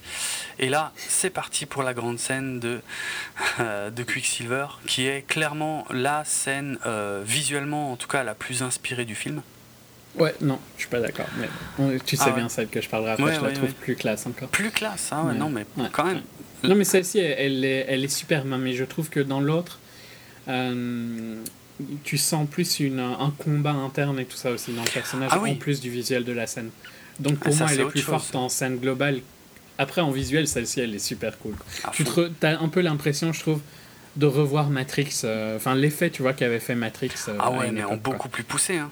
En beaucoup Oui, plus. mais juste les, le, Le feeling. le feeling Le que feeling te donnait. Matrix, tu vois, à l'époque, était énorme, quoi. Oui, oui, oui. Plus sur ce côté-là. Mais bon, là, je trouve qu'ils se sont vraiment, euh, vraiment cassé le derche pour avoir euh, une vraie grande belle scène de, de Quicksilver. Ouais, ouais. C'est-à-dire, parce que jusque-là, dans toutes les autres scènes, on restait à la vitesse normale. Et lui se Ouais. déplaçait vite. Et pour une fois, là, on, reste, on est à sa vitesse à à lui. sa vitesse. Et tout le reste est ultra lent. Donc la scène a été tournée à 3600 images par seconde. C'est juste colossal. Pour pouvoir être ralenti après, donc de façon euh, fluide et crédible en quelque sorte. Euh, ah, moi j'ai deux choses à signaler à propos de cette scène. La première, c'est que la première fois que j'ai vu le film euh, au cinéma, la scène m'a été totalement ruinée par le public présent dans la salle, qui était mort de rire, mais mort de rire, mais à un point à s'en taper les cuisses, quoi. Ouais.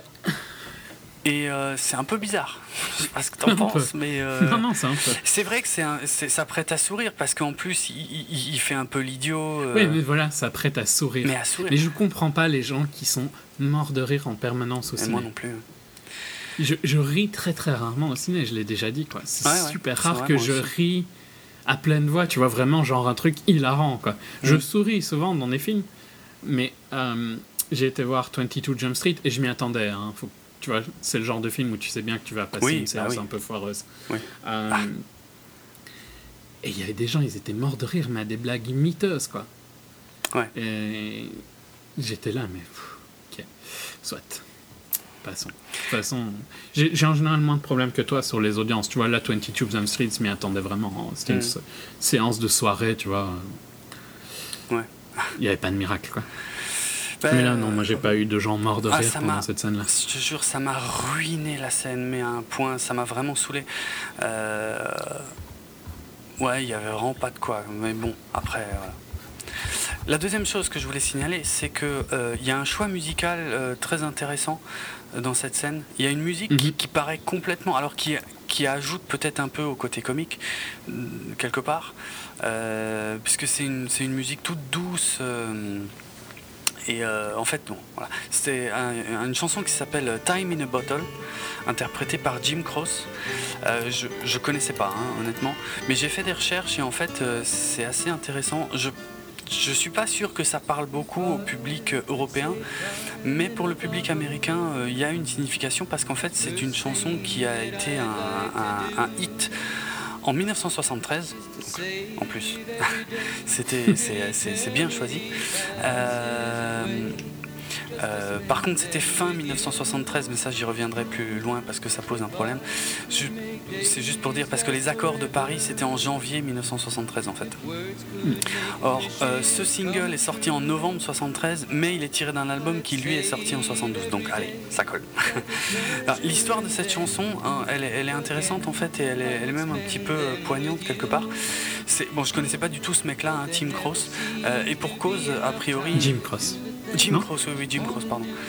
euh, qui est mort euh, cette année-là. bah c'est bah pour ça qu'en fait elle est poignante euh, l'histoire puisque le- la chanson Time in a Bottle donc le, le temps dans une bouteille les paroles en gros c'est il a écrit ce morceau déjà quand, quand sa femme lui avait annoncé que- qu'elle était enceinte en 70 et les paroles en gros c'est si seulement je pouvais arrêter le temps profiter du moment euh, faire plus de choses euh, avec les gens que j'aime euh, machin parce que enfin en- quelque part la vie est trop courte et tout.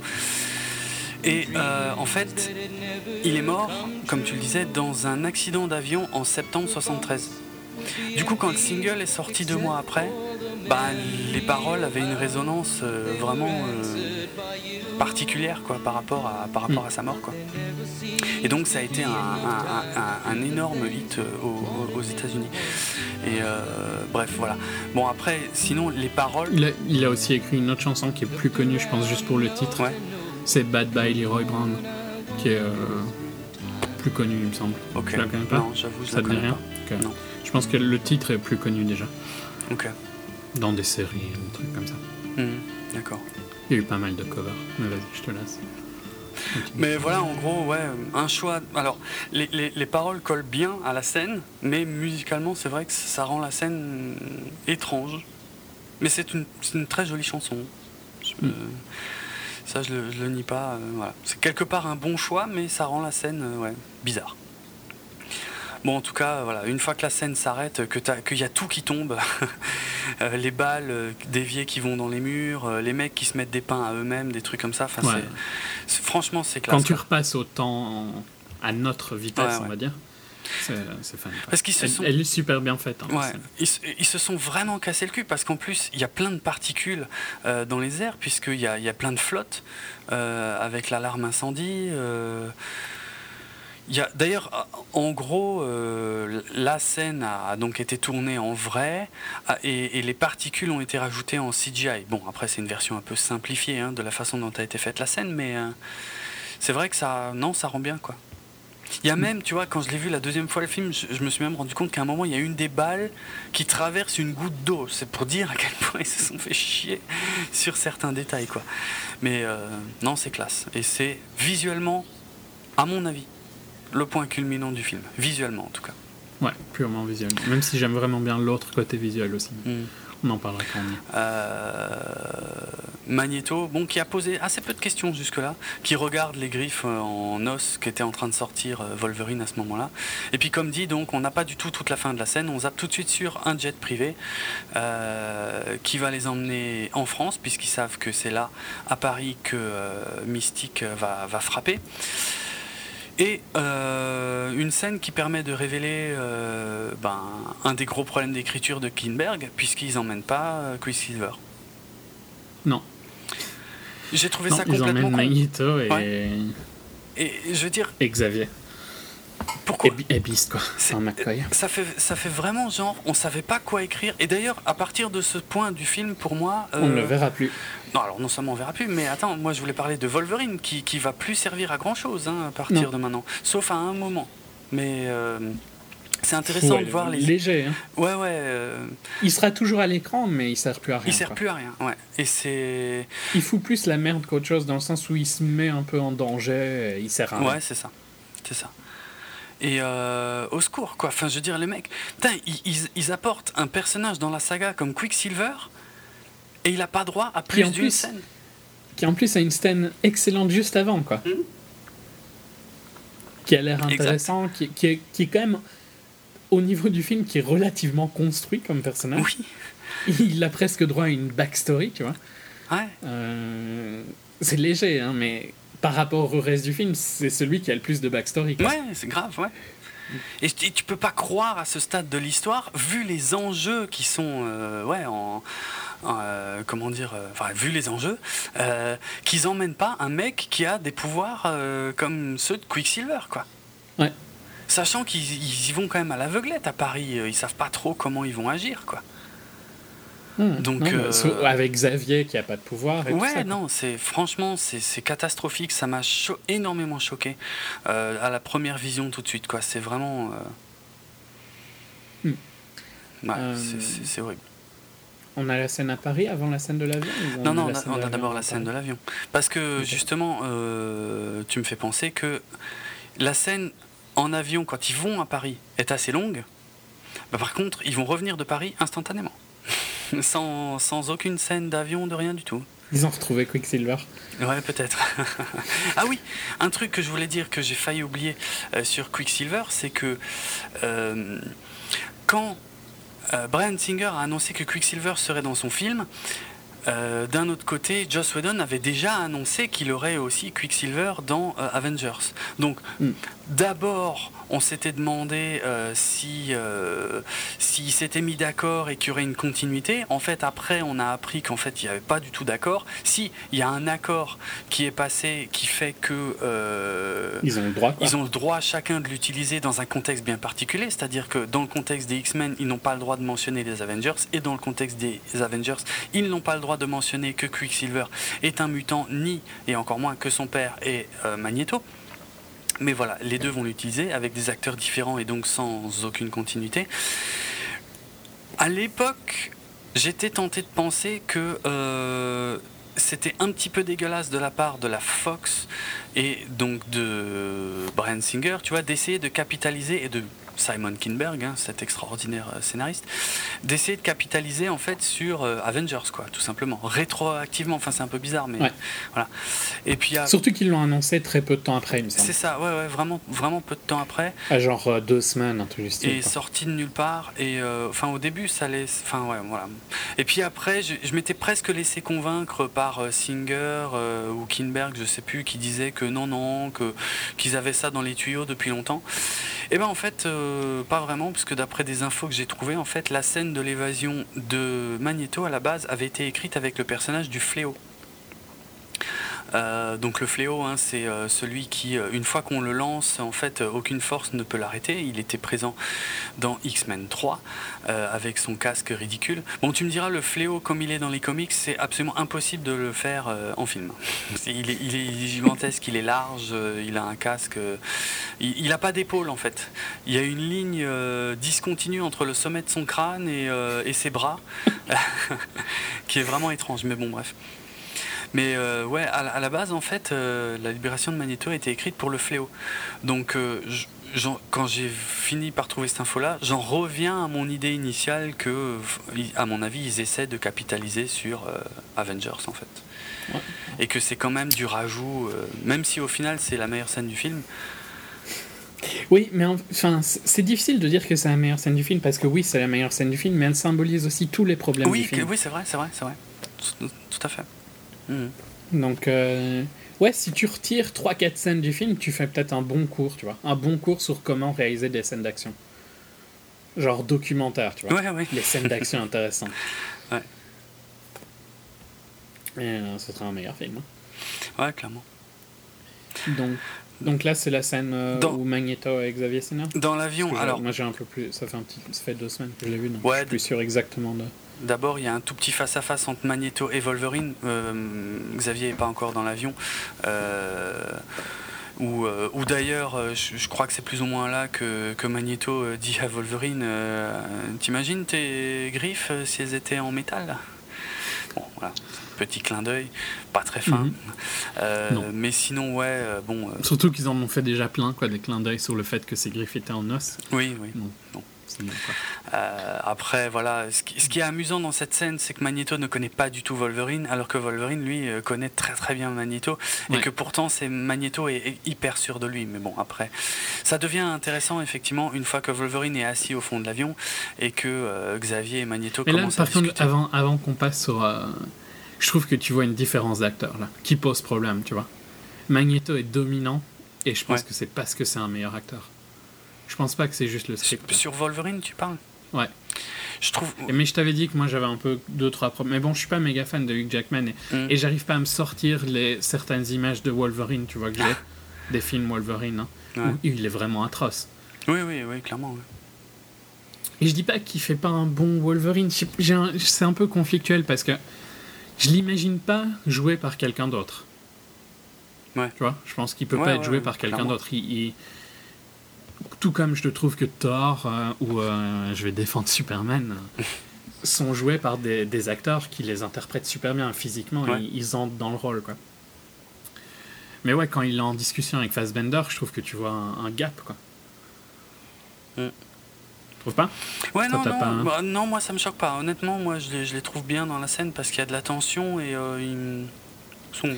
Mais je trouve que par rapport au fait, tu vois, que Wolverine est tellement au courant de tellement plus, tu le ressens pas spécialement. Je trouve que vite Magneto prend le dessus de la conversation. C'est pas faux, c'est pas faux, mais je- ouais. C'est pas mal pour le charisme, mais je. De Magneto. Il Ouais. a- par contre, il a excessivement de charisme, hein, joué par Fassbender. Ouais, Tu vois vraiment le mec qui arriverait à te convaincre juste en parlant, quoi. Oui, oui, c'est T'as clair. c'est envie de clair. le croire, tu trouves pas? C'est un leader né. Mais peu. totalement, mais c'était tellement mieux dans First Class que dans celui-là. Parce que Ouais. au moins il y avait de la construction dans son personnage, il y avait, il y avait une progression logique, et tu comprenais ses motivations, et tu comprenais où il allait. Et, et même s'il joue toujours aussi bien quelque part, le scénario est tellement mal écrit que ben, son personnage est moins, moins bien quoi, pour moi. Tu dois remplir les trous Ouais, que le scénario laisse. Et donc il commence à s'engueuler, notamment parce que euh, Magneto a tué euh, Kennedy. Et Magneto lui dit euh, non. Non, je sais pas. Donc ça, on a Hmm. déjà évoqué en première partie, hein, pas faire long, mais euh, non, j'essayais de le sauver et, et, et en plus il lâche la bombe. Je pense que Kennedy était un mutant. Peut-être en Ouais. tout cas. Pareil, le comment l'audience glorieuse. bah, tu me diras là, c'était un seul mec dans la salle où j'étais quand j'ai vu la première fois. M'a ruiné le truc. Parce que sur, franchement, je- enfin pourquoi pas Moi, je- c'est- j'aime bien, tu vois, quand ils mélangent des faits réels et, et Ouais, la fiction. Mais quand C'est justement sur ça qu'ils étaient forts un peu. oui, ouais, tout à fait. Et quand t'as Magneto qui lâche une bombe pareille, et que dans la salle à ce moment-là, le mec, mais genre, ouais, il me semble quasiment juste devant moi ou à peine décalé, qui gueule, mais qui- vraiment qui gueule, hein, qui gueule, ah ah, n'importe quoi. Mais ta gueule Surtout que Mais sans- mais ça sérieux paraît pas si choquant, quoi. Mais non, mais ouais, mais Parce qu'il était fort progressif. euh, et donc, si tu pars sur un, quelqu'un qui est fort progressif, pourquoi ne pas lui. euh, tu vois? Ouais, pourquoi, Pourquoi pas, pas, quoi. pourquoi pas, ouais, c'est ça, c'est, enfin, pour- ouais, pourquoi pas. Mais, mais ce mec, enfin. Bon, le premier problème, je pense que c'est d'avoir partagé ça avec toute la salle. et, et, et, deuxième, Genre, et Il deuxièmement, aurait très bien pu dire, genre, n'importe quoi, tu vois. ouais, mais c'est ça. Ah, et- ça m'a énervé, mais t'imagines même pas, franchement. Et, euh, et en plus, lui, il a pris ça vraiment comme un truc euh, comique, tu vois. ouais. Alors que je suis sûr que c'est pas du tout comme ça que c'était Non, écrit. c'est hein. pas voulu comique, c'est Non. voulu ultra sérieux, À justement, mort. quoi. Que, À mort. je pense que c'est voulu comme. euh, Enfin, il y a. il y a le... Je trouve que le livre de Stephen King, je suis pas un méga fan de Stephen King, mais je, je crois que j'ai déjà cité ce livre-là, qui Ah oui. parle de, euh, de JFK. T'as vu? Je crois que c'est son Non, tu m- avant-dernier ou Ouais, avant-avant-dernier. t'en as déjà parlé dans une émission, en fait, ouais. Mm. Euh, cette idée, tu vois, que si Kennedy n'était pas mort, le monde serait différent, Mm. c'est quand même une idée fort euh, imprégnée dans la culture américaine. Ouais, ouais. Et je trouve que vu qu'ils sont dans un monde de mutants, où ils vont avoir une guerre, Ouais. c'est pas illogique de la manière de Magneto de penser, tu vois, qu'il aurait pu changer le monde s'il avait rest- s'il était resté en vie, et qu'il donc il valait la peine d'être sauvé. Mm. Et, et que ce soit un mutant est pas complètement incompréhensible. Mais non, Je pense mal. que ça, ça, c'est, c'est une ligne, une, une ligne de scénario qui est toute petite, tu vois, et qui passe en 3 secondes, mais elle est peut-être ultra. Elle est au final, je trouve, super importante pour euh, le monde euh, qui est créé. Quoi. Bah, c'est, ça fait partie de ce qu'on disait tout à l'heure, que les références à Kennedy sont frustrantes parce qu'on a l'impression qu'il y a, il y a une histoire géniale auquel, à laquelle on n'a absolument pas droit en fait. Ouais, ouais. Et Euh, ouais, c'est chiant. le... Ah, je trouve plus le roman, parce que le roman, je le, je le conseille, hein, c'est le pas roman une de King. date ou. un- Si, c'est une date, ben, c'est la date de la mort de Kennedy, justement. Ok. Mais je ne sais. C'est euh, 11, euh, ça doit être 11 Ouais. quelque chose, 11 3 63 ou 11 4 C'est le, le 22 Ah, 22. novembre 63. 22 11 63. Donc 22 11 63. Mm. Ou 11 euh, 22 60. 11 22 63. Mm. En anglais. Un, un bon roman, même s'il y a les défauts de King. euh, typiques de. Les descriptions sans fin. Ouais, puis 300 pages de trop. quoi. Ouais. Ça- Bref. le- le- il est quand même très sympa. Ça chauffe entre Xavier et Magneto parce que Xavier accuse Magneto d'avoir laissé tomber la cause des mutants.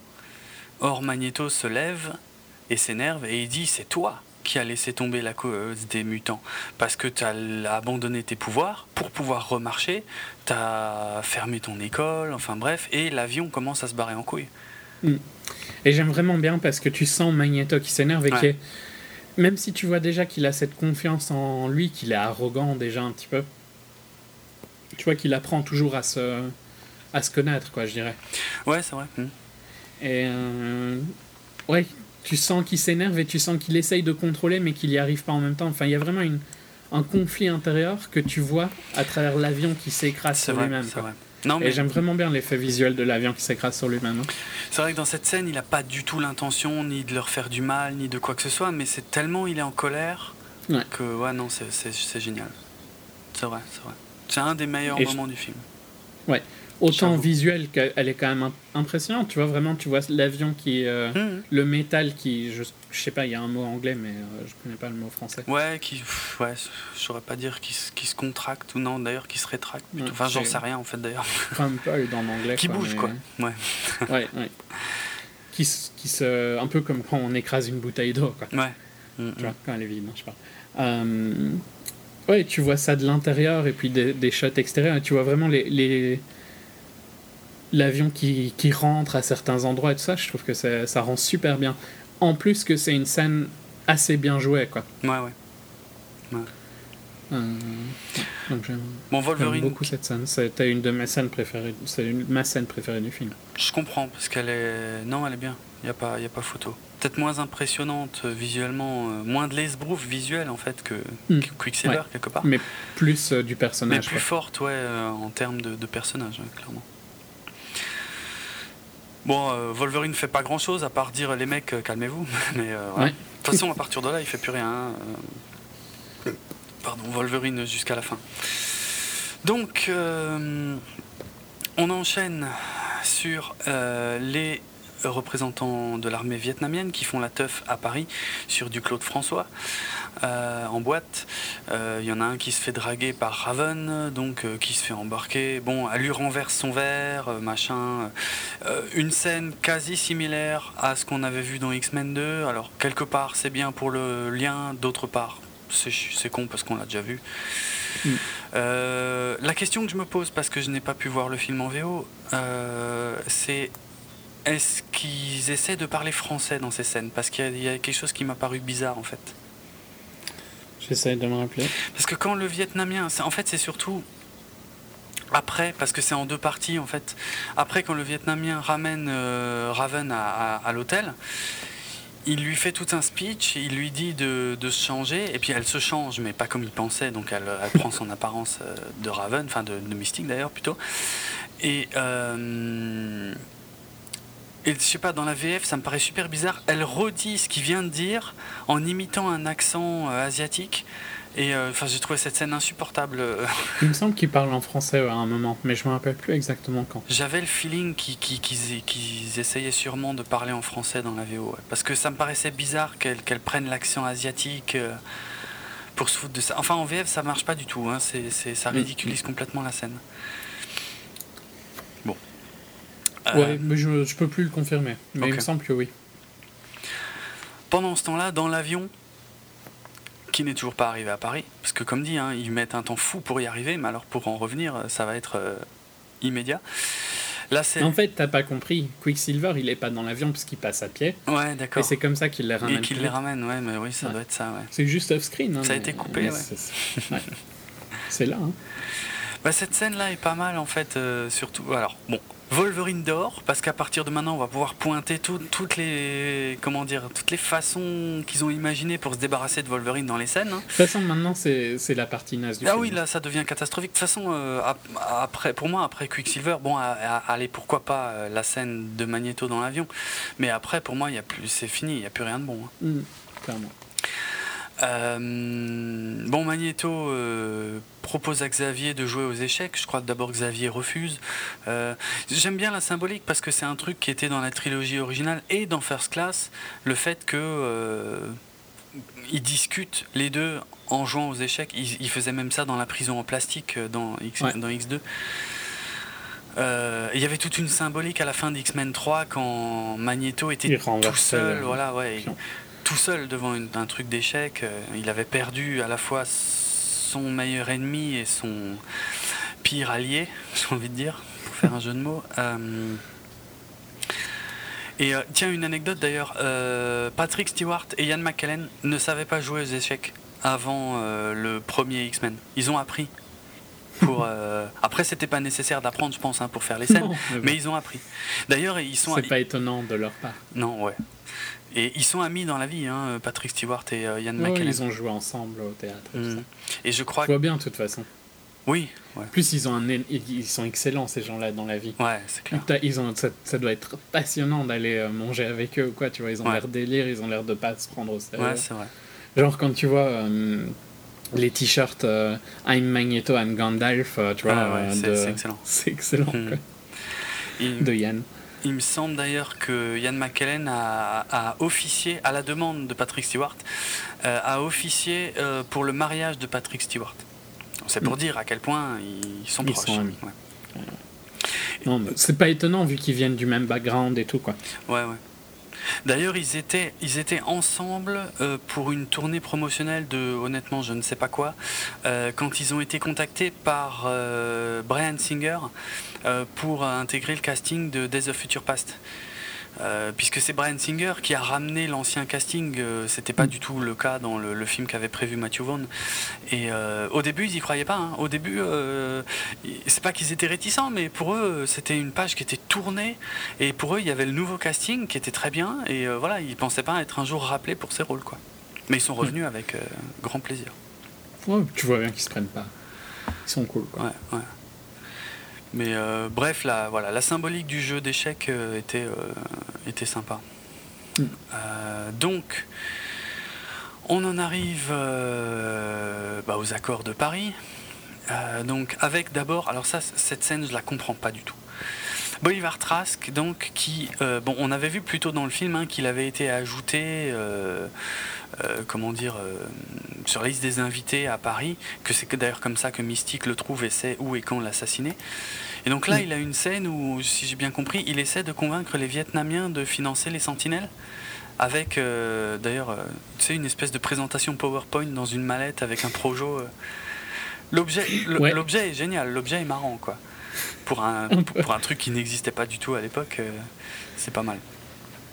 C'est une espèce de rétro-engineering. euh, non mais c'est marrant.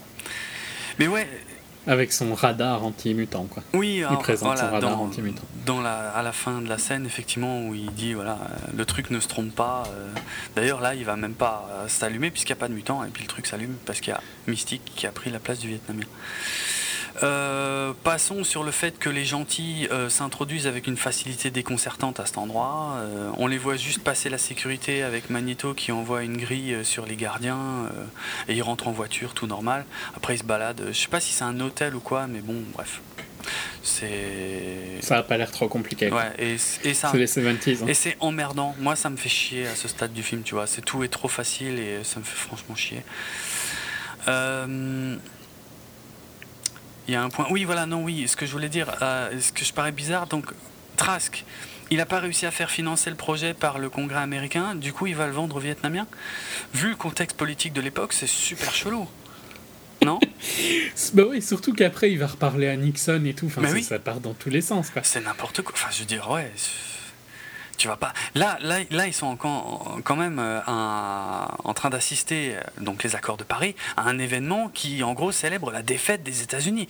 Bon, ok, Bolivar Trask, il est au-delà de ça, parce que lui, il pense déjà plus loin, À euh, la mutant. Mais quand même, c'est très, très difficile à avaler, je trouve, comme scène, quoi. Euh, C'était juste pour, euh, pour avoir euh, Trask à Paris, quoi, en fait. Euh, Ouais, ouais, clairement. c'est chelou, franchement. Bon, après, euh, donc il découvre que le, le Vietnamien, le colonel vietnamien, c'est pas, un- C'est mystique. c'est mystique. Petit voilà. combat ridicule où il y a Striker, euh, voilà. Voilà. Elle saute, enfin, c'est naze, quoi. Et juste Franchement, moment- et là, c'est vraiment naze, quoi, comme ça. Ouais, ouais. Visuellement, c'est naze. Ouais, c'est pas top.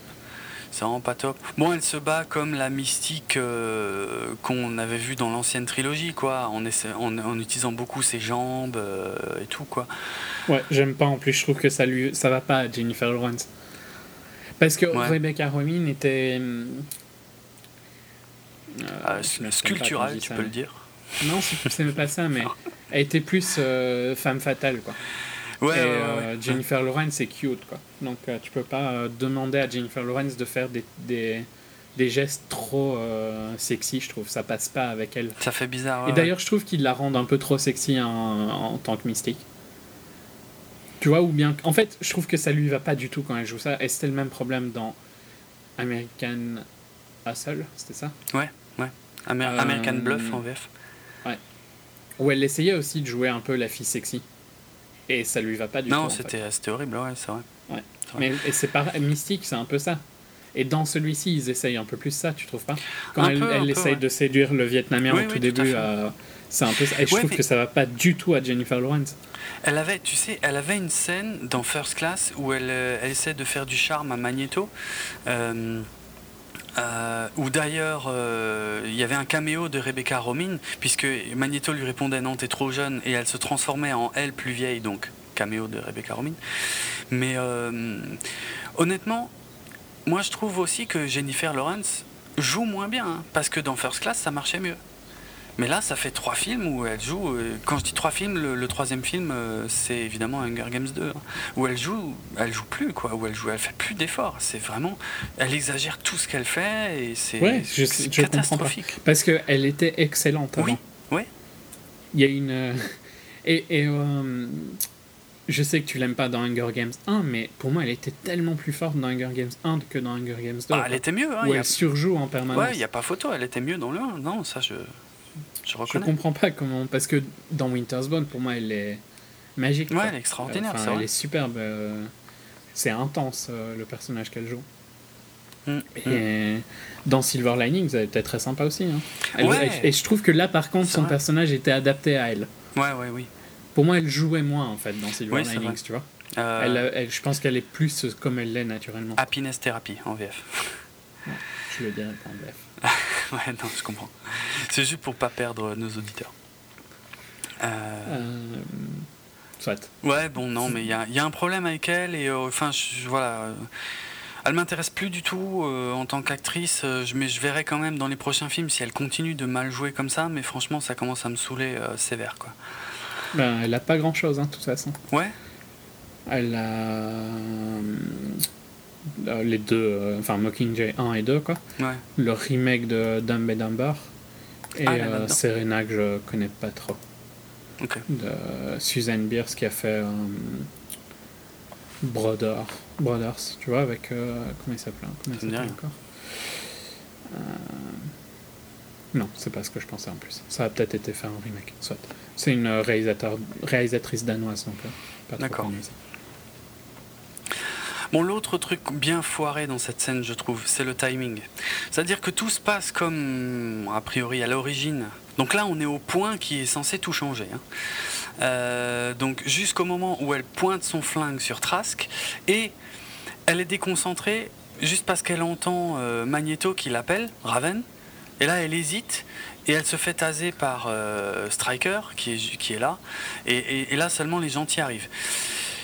Moi, j'ai envie de dire, si c'était pour faire arriver les gentils, entre guillemets, euh, juste, mais vraiment pile au moment euh, où elle, elle tire, ils auraient pu construire un petit peu ça, jouer sur l'urgence de la scène. Or, c'est pas du tout le cas. On, on les avait Mm. limite oubliés, en fait. Ah ouais. Ils sortent de nulle part. euh, et euh, ouais, voilà. et- En, plus, là, la scène, là, ça devient un beau foutoir parce qu'il y a. Il y a Wolverine qui nous fait un gros serrage de cerveau euh, quand il voit Striker, puisqu'il Ouais. a, il a des souvenirs de bah, quand il s'est fait implanter l'adamantium. D'ailleurs, on voit. Le truc qui sert à rien.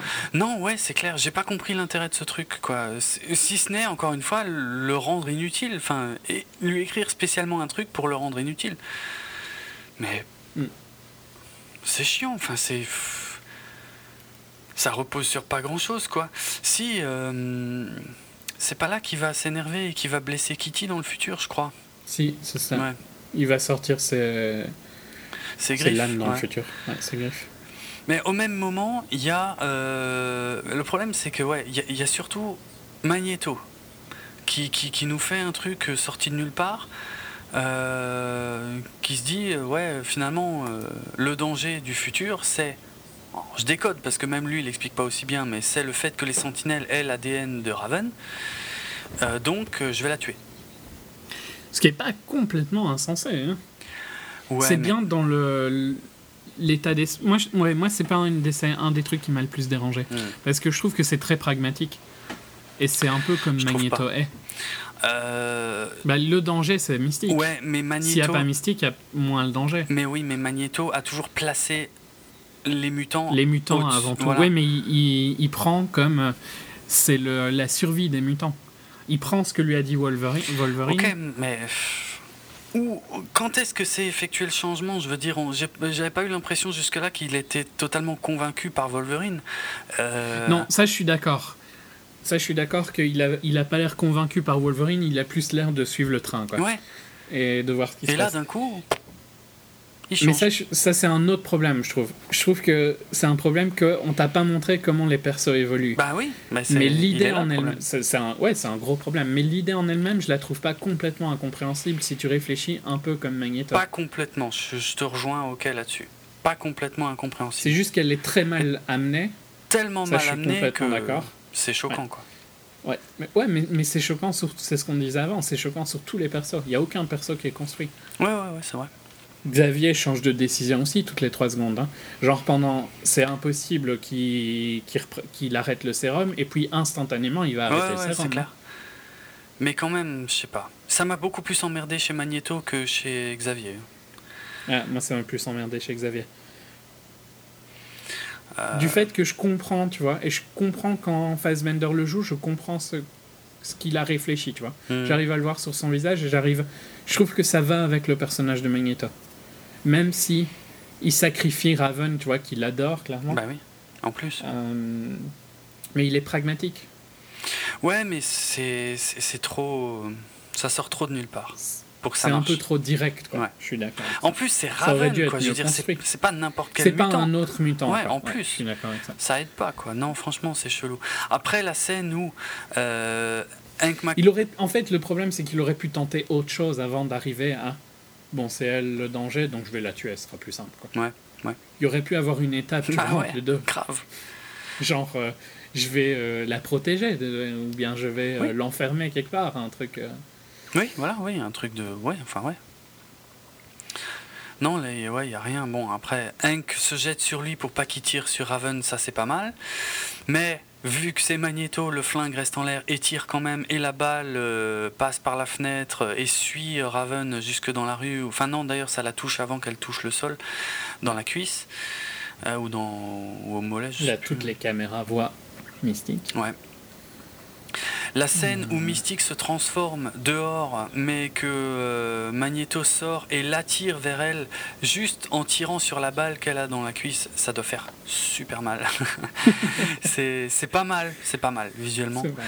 Euh, mais bon. euh, Le problème, c'est que tout ça est, est coupé euh, par euh, bah, les, les délires de, de Wolverine. euh, Ouais, en plus. donc qui a perdu, euh, enfin qui sait pas où il est puisque là il redevient comme il, enfin il a plus du tout la conscience du futur quoi.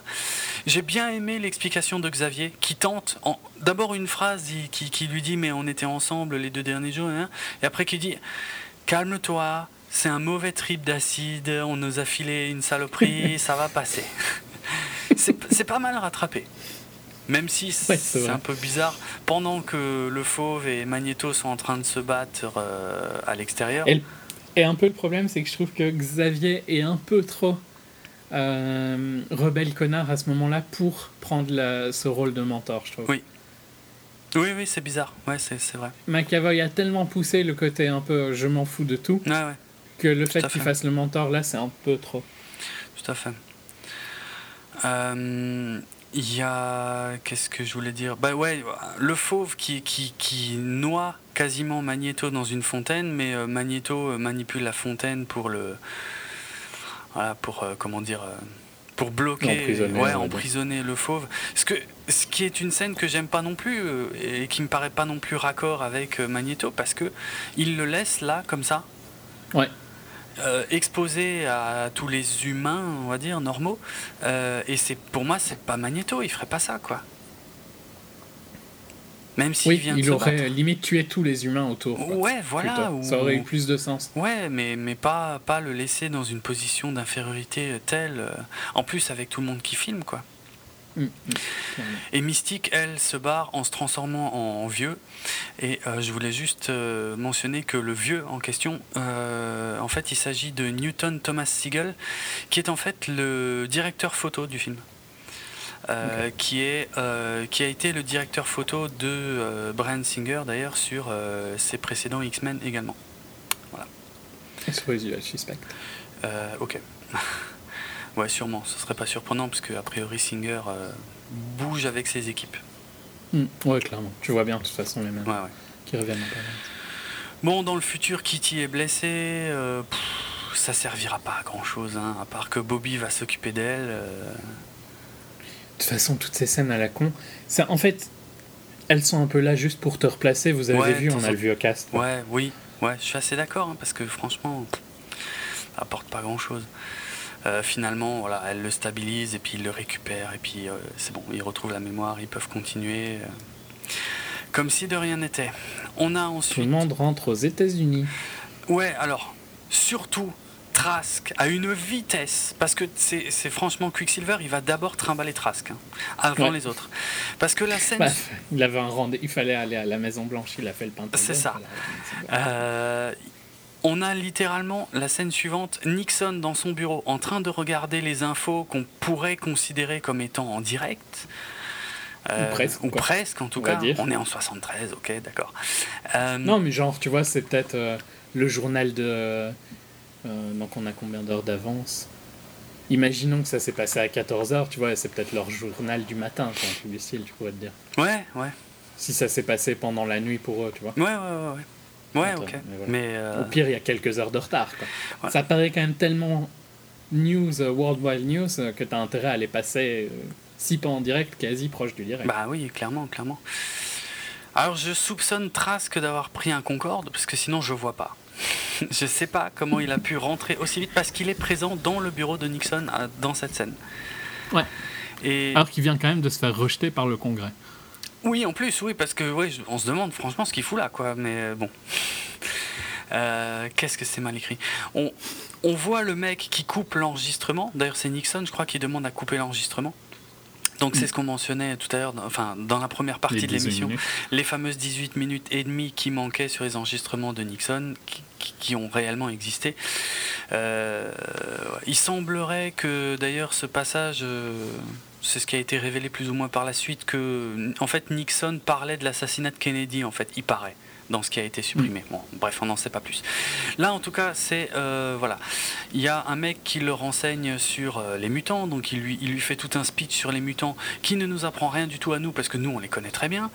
Et euh, quand Nixon demande mais on n'a rien pour lutter contre ces gens-là, il y a Bolivar Trask donc qui est là et qui dit mais si si j'ai un plan, il est là, je suis content que vous me le demandiez. Hmm. Et euh, il a été refusé par le Congrès. Euh,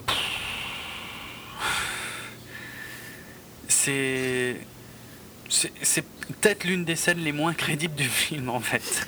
Et, et scène, scène mutante y compris. Hein. Parce que franchement c'est vraiment gros quoi. Mais ouais bref. Bon bah mutant, euh, mutant. Nixon. Nixon est ok. euh, Ils ont aussi récupéré le sang de Mystique. Oui c'est vrai. Ils ont, ils ont prélevé. juste à- je sais plus. Ouais, c'est peut-être dit un peu après, ou, ou peut-être à la télé, ils le disent en fait, je sais plus.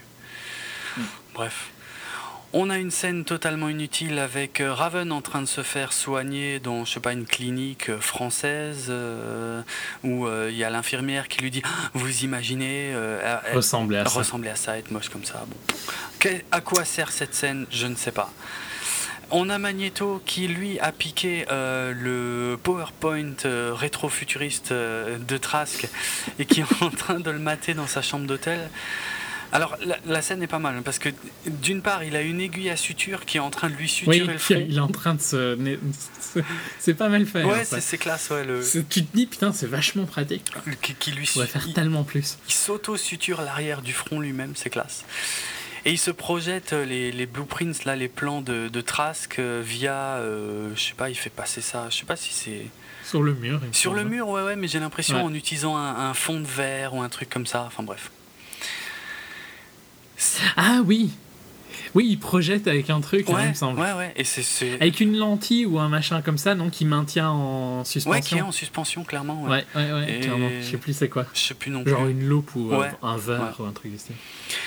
Et j'imagine que dans cette scène, on est censé comprendre, parce qu'on y reviendra plus tard, qu'il y a un changement majeur qui vient de s'opérer chez euh, Magneto. Ouais. Seul problème, c'est que moi, j'ai pas compris. hein. Moi, moi, je le vois juste regarder les plans en, tout en regardant le journal télévisé. Et bon. C'est effectivement là, je crois, qu'ils disent que qu'ils ont pu prélever un peu euh, de sang euh, de mystique sur les lieux. Et on enchaîne directement sur Magneto dans le métro, qui se fait attraper par Mystique, qui l'emmène dans un petit coin. Malheureusement, pour pas pour faire des cochonneries, mais pour discuter. Euh, j'ai détesté cette scène euh, parce que Jennifer Lawrence surjoue à mort et surtout parce qu'elle devient particulièrement conne euh, dans le sens où Magneto parce que jusqu'ici il n'avait jamais croisé Mystique, il n'avait jamais eu l'occasion de lui expliquer en fait ce qui se passait. Pourquoi, ouais. Voilà. Là, il lui explique tout. Et en gros, elle dit J'en ai rien à foutre, je veux le tuer. Parce qu'il il a fait souffrir euh, Azazel et, euh, et Tempest. En fait, c'est aussi un problème de casting avec elle, même si elle surjoue, parce qu'elle fait trop vieille pour avoir ces réactions-là. Oui. Elle a des réactions d'ado, tu Oui, vois, c'est vrai, c'est vrai. et elle fait trop vieille pour avoir des réactions d'ado. Ouais. Parce que l'attitude connard de Quicksilver passe bien. Ouais. Et pourtant, c'est une attitude d'ado typique. Ouais, ouais. Mais euh, avec euh, Jennifer Lawrence, ça passe. Ça marche pas. franchement, cette, scène. En plus, c'est pas du tout logique parce que si euh, Magneto a réellement changé, comme on va le découvrir par la suite dans le film, pourquoi est-ce que dans cette scène, il essaye de la convaincre qu'elle ne doit pas tuer Trask? Moi, je comprends plus rien. Le, le scénario, à ce moment-là, ça devient n'importe quoi. C'est. Euh, Oui, parce que c'est pas comme s'il allait pas faire des trucs bien plus violents juste Bah, après euh, ça, Magneto. ouais. Donc, je- Genre soulever un stade au milieu de la ville. ouais, quoi. ouais. Et puis. C'est vachement pratique. Et puis hein. vouloir tuer le président. Encore un. Ouais, bon, l'autre, c'était pas lui. tant qu'à faire.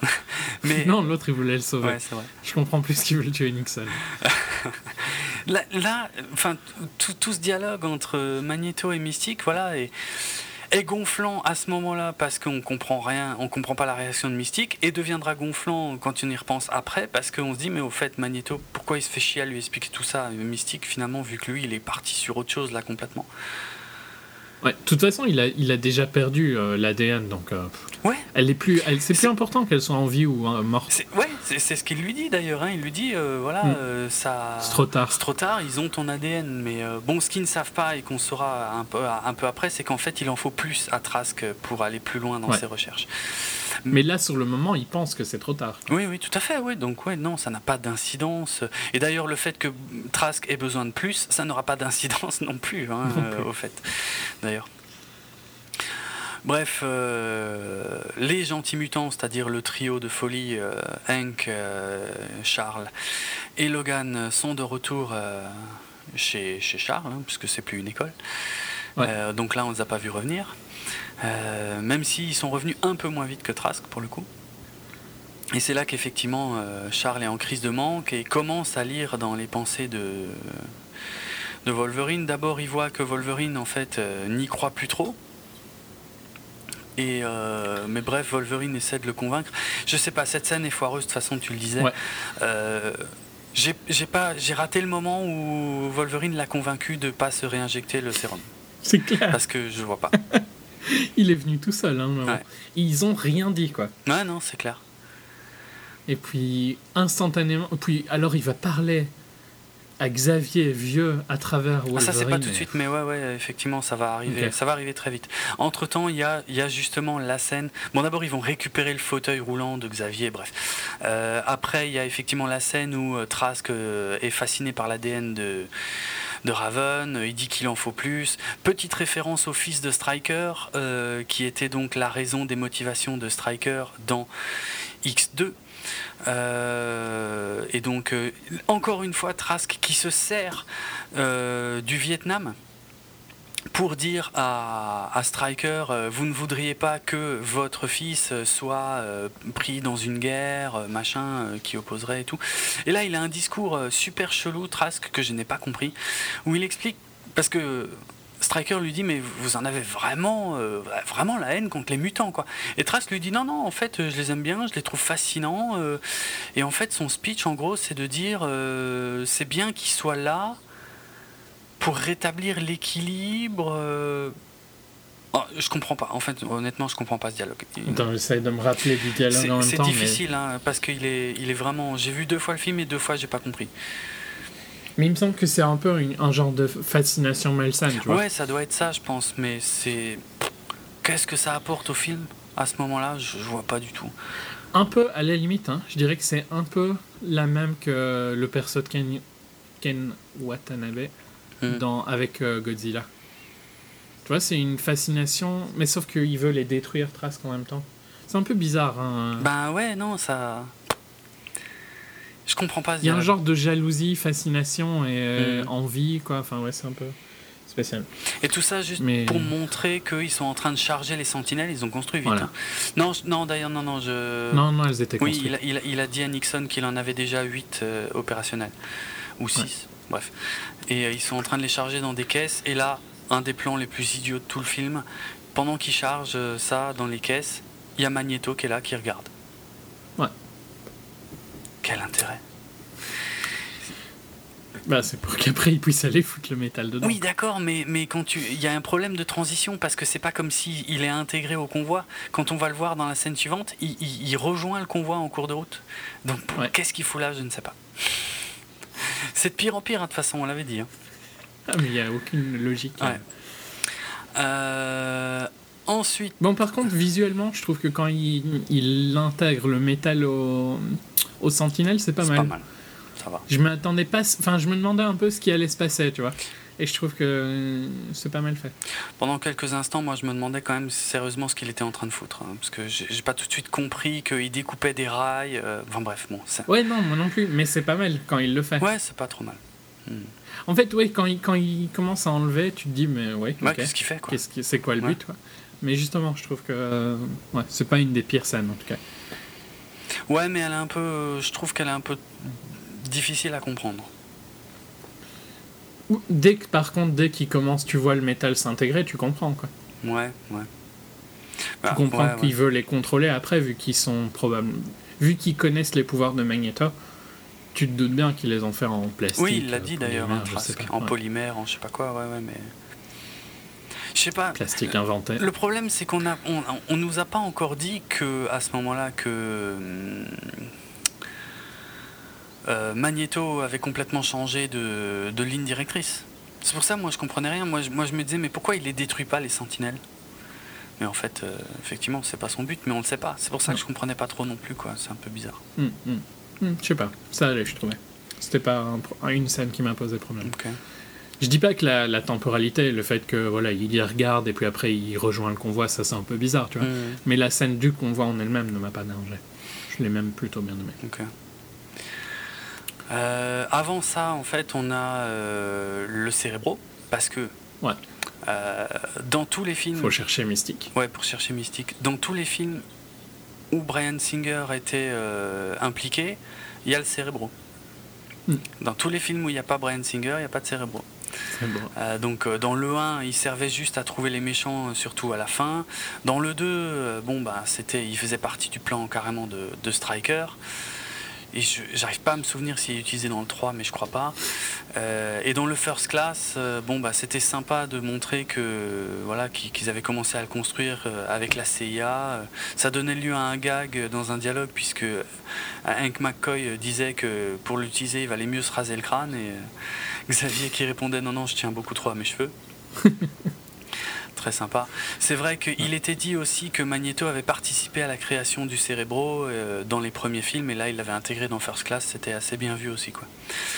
Donc, euh, Il y a aussi cette scène hein, où il c'est après la scène où il parle à, Wolf- à Xavier?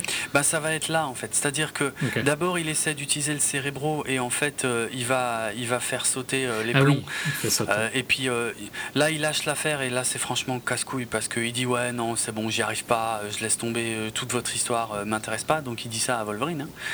Mhm. Donc il laisse tomber vraiment en deux secondes quoi. Et, euh, et c'est Wolverine qui lui dit euh, c'est pas le Xavier euh, que je connais. donc c'est là la seule scène où Wolverine va à peu près servir à quelque chose hein, depuis un moment et puis de toute façon jusqu'à la fin du film. Où il lui dit maintenant je vais faire pour vous ce que vous avez fait pour moi parce que quand je suis arrivé ici moi j'étais pas perdu et tout ça machin ben voilà donc lisez dans mon esprit donc il lit dans son esprit là on a droit à quelques flashbacks qui ne concernent que Wolverine mais qui permettent de voir euh, Jean Grey pour Ah, quelle vie difficile il a eu, tout ça. bah bon c'est pas c'est moche quand même hein, pour faut dire Ouais, ouais. Et, d'ailleurs, euh, Xavier lui dit non, c'est bon, je, je veux pas plus, euh, je veux pas de toutes tes souffrances dans ma tête, ça m'intéresse pas. Et Wolverine lui dit mais va, va voir plus loin et tout. Et donc il y a cette scène que j'ai l'impression que t'as pas trop aimé, euh, où euh, donc Xavier va réussir à se projeter jusqu'au Wolverine qui est dans le futur pour sortir du corps et faire face au Xavier du futur et donc on a un dialogue entre Xavier futur et passé pour se motiver en gros oui c'est vraiment un truc de motivation où euh, Xavier euh, Ouais, lui ouais. dit euh, ta force tu vas la trouver dans la, dans la souffrance des autres que tu cherches à éviter mais en fait c'est tu en as besoin ça va devenir ta force et tu vas devenir immensément puissant moi je trouve la scène est belle je sais pas. Non, je l'aime pas trop. Elle est un peu maladroite. Peut-être un peu trop forcée, tu vois, pour avoir vraiment le face-à-face entre les deux. Mhm, Mais elle, ouais, est, ouais. elle est pas trop mal. C'est, dans toute cette partie du film, c'est le seul moment que je trouve à peu près correct. Je sais pas, je la trouve. Ouais, je la trouve trop forcée, je pense. Ouais. Mais elle est un peu forcée, hein, je trouve aussi. Ça, je te l'accorde. Et puis, je trouve pas que euh, Hugh Jackman fait passer euh, McAvoy euh, très bien. Et donc, j'ai pas l'impression que c'est Xavier qui parle à Xavier. Mm. J'ai quand même toujours l'impression que c'est Wolverine qui parle à Xavier. Ah ouais, non. Ouais. Toi, pas, je Non, pense. Toi, c'est passé mieux. Ouais. C'est pour ça, surtout, je crois. Ok. Euh, bon, et puis voilà, une fois que ça c'est fini, Hank revient en disant euh, ça y est, euh, c'est bon, on est revenu à pleine puissance. Et Xavier qui lui répond ouais, pleine puissance. Ouais. C'est bon, un peu gros, mais ça me fait C'est sourire. n'importe quoi. Ouais. Non, mais c'est n'importe quoi, hein, leur machin. Genre, il est allé allumer le générateur Oui. juste pendant le moment où il allait faire. C'est fou. Soit. Ouais. Il y a. euh, il y avait des plans qu'on pouvait apercevoir dans les trailers euh, qui ont été coupés du film final. Il me semble qu'on voyait euh, Wolverine torse nu dans ce couloir là qui mène au cérébro. Jamais vu ce plan dans le film.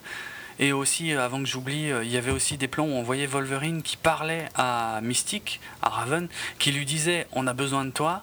Et elle lui répondait euh, Pourquoi? Pourquoi ça? Et, et- et Wolverine disait euh, en VO Cause you're a bitch. En français, je crois c'était parce que t'es une garce. Ces plans ont Ouais. disparu du film final et je n'ai aucune idée de où ils, ils- Ils étaient. ils étaient dans le film. Je vois pas du tout. On passe à Magneto, donc, euh, bon, la fameuse scène du train, on l'a déjà évoqué. Donc, comme dit, il était a priori au point de départ du train, puisqu'il a, vu les sentinelles se faire mettre dans les conteneurs. Et là, on le voit euh, à côté, enfin, comment dire, à côté des voies, en fait. Il y a le train qui passe à côté de lui, et puis il s'envole pour monter sur le train. Bon, bref, aucun sens. Après, par contre, quand il met le, le métal, ça prend du sens au bout d'un moment. Mm. On commence à revoir quelques scènes avec les, les mutants du futur parce que euh, c'est vrai que là il, est temps de jouer un peu la carte stress. Puisque c'est vrai que c'est la dernière chance, la, la mission de la dernière chance. hein. Cette fois, ils peuvent plus se téléporter ailleurs. Euh, si, quand les sentinelles arrivent, euh, il faut que le problème soit résolu avant que Une espèce de fausse pression, là. Je déteste ça dans les films. ça dépend. Mais là, ça marche pas super bien. Je suis d'accord. Ça marche pas du tout parce que c'est en fait c'est le problème des franchises. Tu sais très bien qu'ils vont pas mourir. Sinon il y a plus de films après. Oui, c'est vrai. Et il y a aucune enfin j'ai aucune pression du fait qu'ils vont réussir le truc. Donc ça sert à rien d'en remettre une couche qu'il y ait une pression. Ouais, non, Il n'y en a pas. Et, et quand le film. Je dis pas que c'est toujours mal fait, tu vois, il y a parfois des, des pressions qui sont bien faites. Mais ici, ça marche pas du tout. Ça marche pas du tout de montrer que Kitty va, arri- arrive à peine à tenir. et Ouais, ouais. Tu sais bien qu'elle va bien devoir tenir jusqu'à Ouais, la fin, oui, de toute c'est façon. c'est vrai, c'est vrai. Non, mais même, il y a, ouais, le dialogue est lamentable, hein, parce que limite, Bobby euh, Iceman euh, veut euh, arrêter euh, Kitty pour la soulager, et euh, il y a euh, Xavier qui dit non, non, j'ai eu une vision venue du passé, euh, machin, et on a besoin de plus de temps. Que des choses que on- nous, on sait déjà, quoi. C'est vraiment pour Mm. les montrer, comme tu le disais euh, très bien, hein, parce que je vois vraiment pas à quoi d'autre ça sert, quoi. C'est au cas où t'es trop con, quoi. T'as pas vu. Ouais. T'as pas vu ce qui allait se passer, donc faudrait qu'on te le redise, tu vois, Ouais, ouais. où. C'est c'est lourd. Ouais. C'est lourd. Bon, entre-temps, euh, le jeune Xavier, euh, c'est bon, comme il dit, hein, pleine puissance euh, sur, le, sur le cérébro. Du coup, il, on a la scène de l'aéroport, en fait, où il y a plein de gens qui s'adressent à Mystique pour essayer de la, de la dissuader, donc contrôlée par Charles. Bon, c'est pas mal, mais c'est... c'est- Ah, c'est gonflant parce que, parce que Mystique continue de refuser obstinément tout ce qu'on lui dit. Elle a rien à foutre, elle veut tuer Trask, euh, elle écoute rien du tout. Euh, on le savait déjà finalement, Clairement. pas très utile. Non. Euh, en bon, c'est grâce à ça qu'ils apprennent que qu'elle se rend à Washington. Ils se demandent dans un premier temps pourquoi, mais Hank McCoy euh, les emmène euh, voir sa, dernière invention dans sa pièce secrète où est en train de passer un épisode de Star Trek puisqu'on voit euh, le capitaine Kirk sur un écran. Je sais pas si la référence est faite exprès, mais il y a, un truc qui lie, qui entre guillemets hein, Star Trek et X-Men, et c'est justement McCoy. C'est- C'est-à-dire dans les deux sagas, il y a un docteur McCoy, tout simplement. Mm. Voilà, bon, c'est juste un homonyme. hein. Ouais. Euh, Euh, Bon, il y a le gag de quand il dit ouais, j'ai construit ça pour euh, enregistrer la chaîne publique et les trois autres chaînes. Et. Wolverine qui Ouais. se fout de sa gueule. Oh, Waouh, les trois autres chaînes.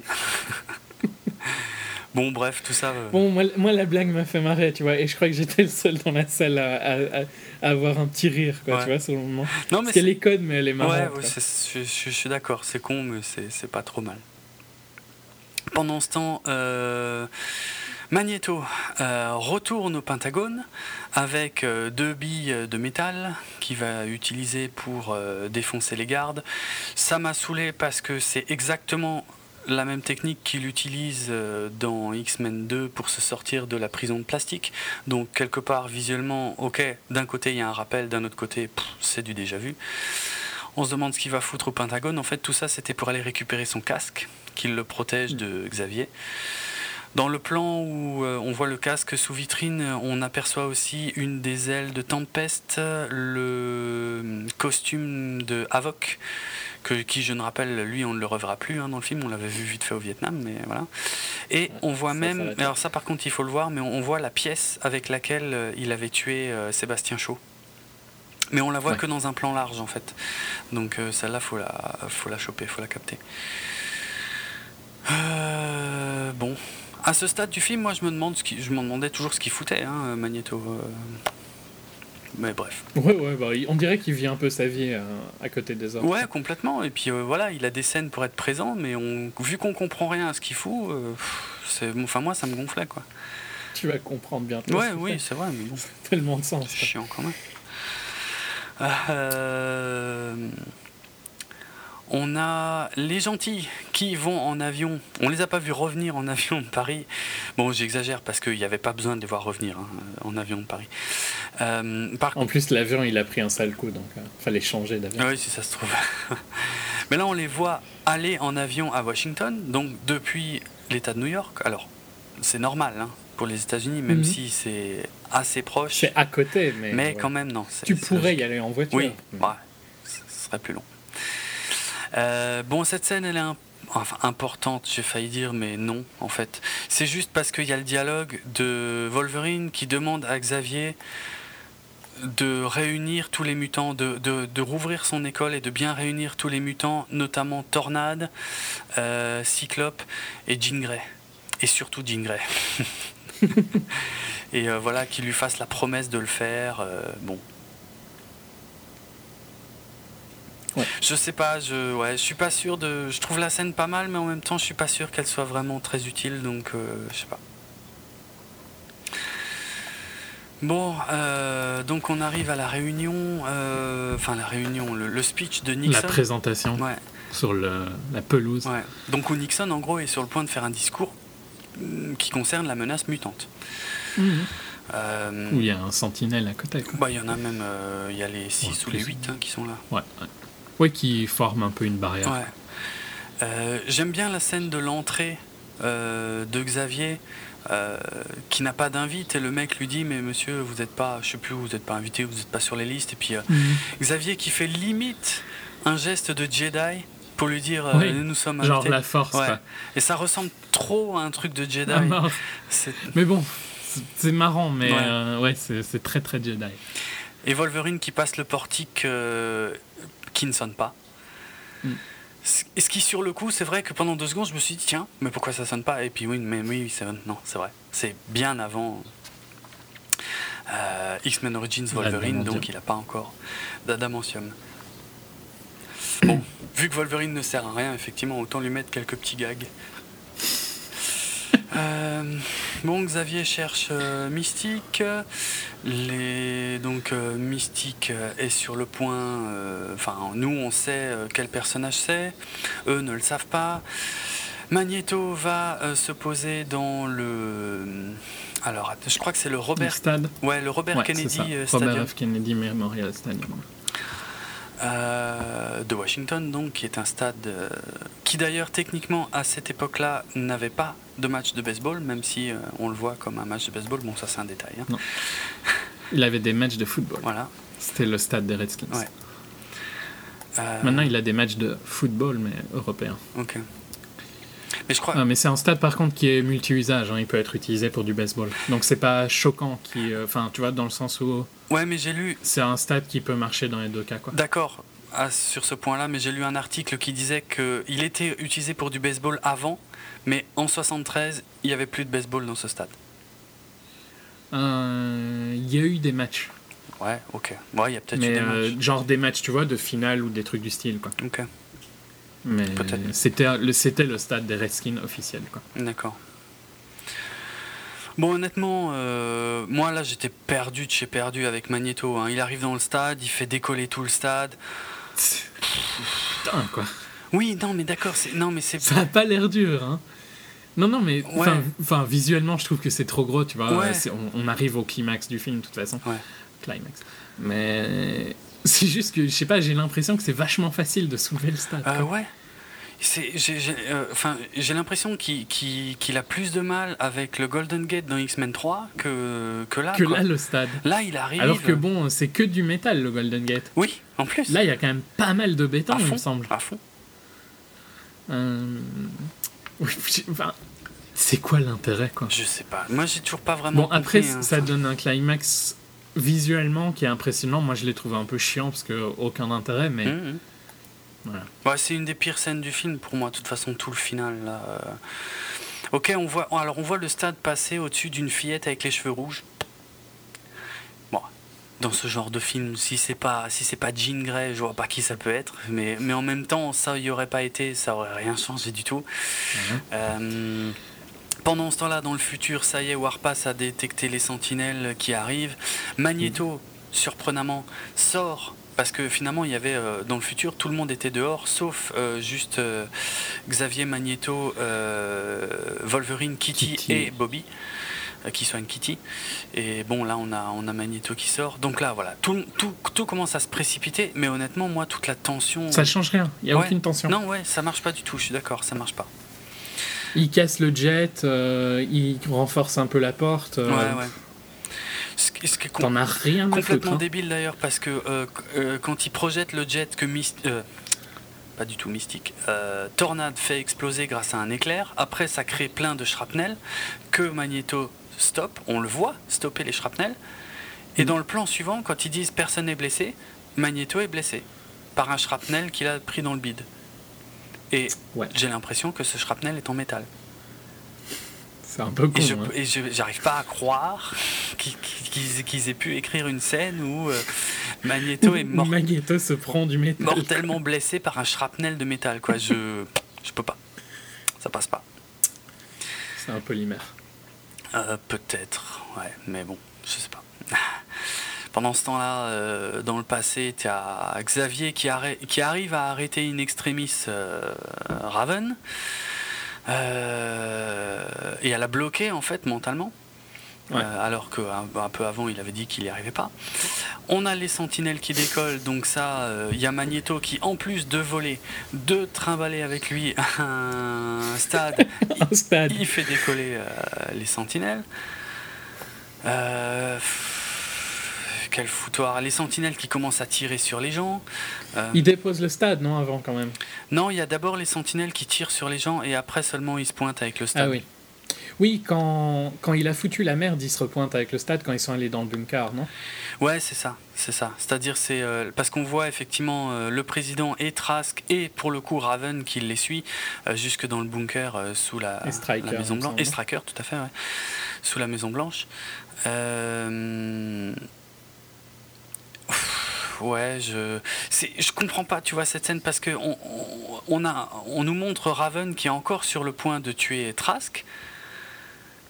Mais finalement, après, on va couper sur plein d'autres scènes, et, elle- et, et quand on reviendra à ça, bah, elle aura toujours pas tué Trask en fait. C'est au moment où Trask se rend compte que son beeper, enfin son, son alerte à mutant est en train de biper, et ils disent il y en a un dans la pièce. Et là, tout le monde se retourne vers, enfin, euh, vers le mec en qui est déguisé mystique, et disent c'est lui, et il le chope tout de suite. J'ai Ouais. rien compris. Franchement, je, je vois même pas. Ça n'a aucun sens.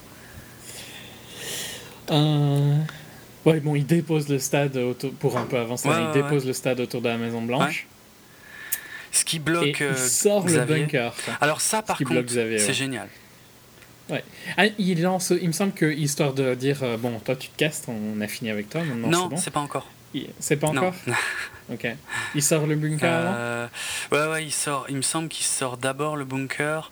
Bon, pendant ce temps, dans le futur, ils se font pas mal exploser aussi. hein. Euh, Il y a euh, Bishop. D'ailleurs, tiens, j'avais pas du tout expliqué son pouvoir à Bishop, mais Bishop, en fait, il, euh, il absorbe l'énergie des autres et là, dans le film, il la, il la renvoie dans son gros pétard, en fait. Au dé- Dans la scène d'intro du film, je crois qu'il demandait à Solar de lui envoyer de l'énergie solaire et après on le voyait charger son flingue. On le voit aussi, je crois, faire un truc dans le même genre avec Storm, Tornade. Mais bon, avec C'est trois, naze. Hein. trop- Moi je trouve que c'est naze, hein, le fait du pistolet.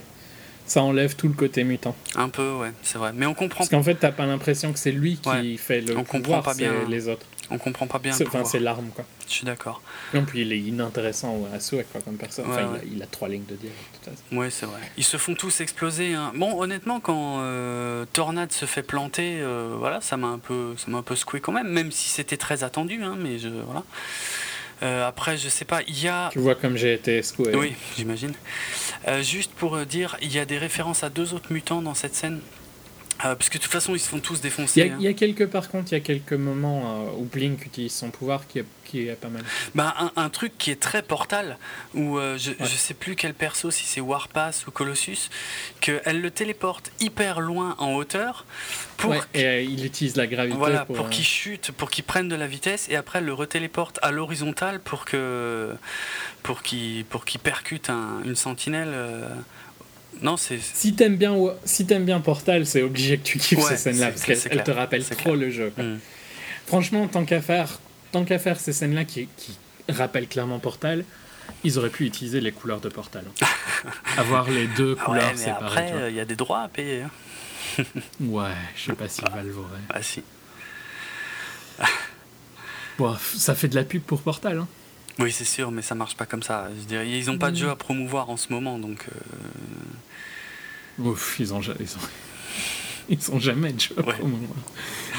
Un autre sujet.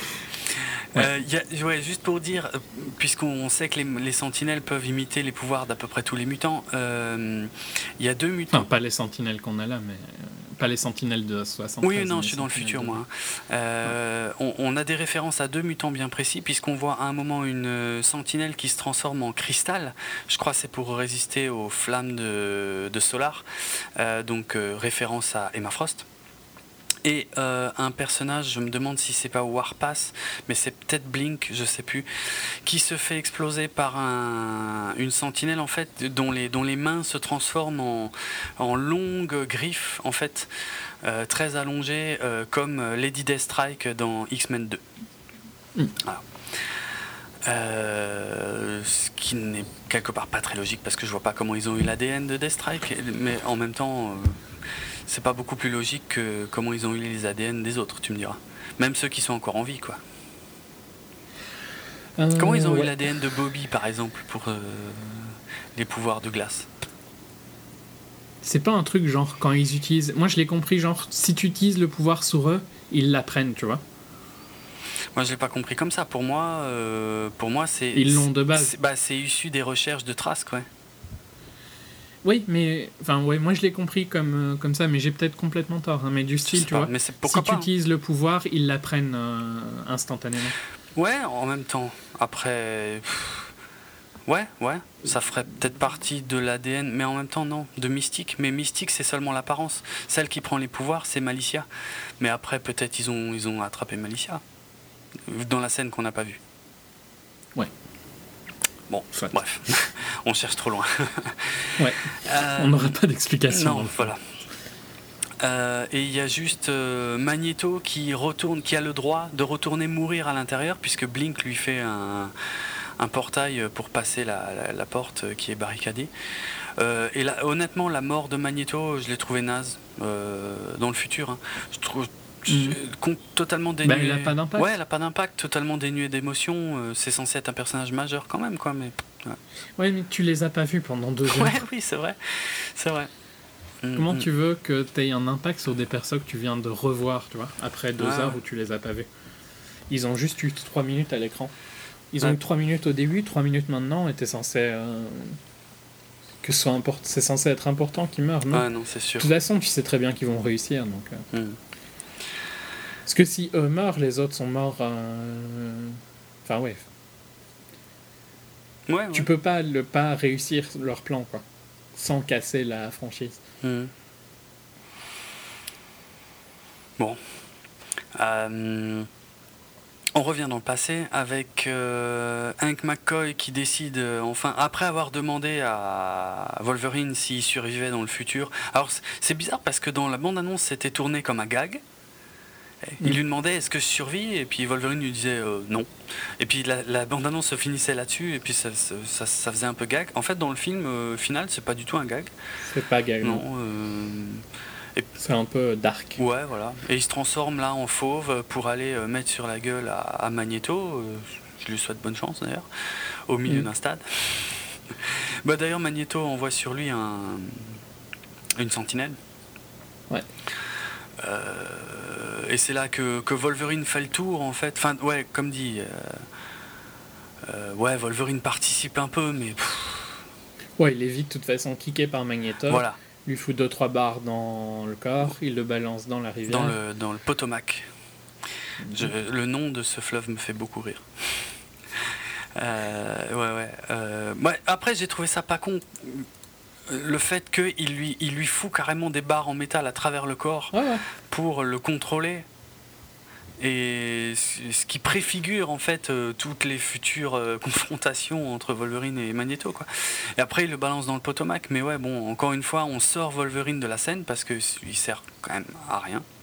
Il est trop peu puissant pour une, un combat euh, à cette échelle. Oui, mais, mais bon, je veux dire, c'est que quand, quand tu écris correctement un scénario, tu te démerdes pour qu'à côté, il y a quelque chose Bah, à tu faire. fais pas. Ouais, voilà, je suis bien d'accord, mais vu la scène, tu peux rien lui faire faire. Non, je suis d'accord, ouais, ouais, là, comme ça, ouais.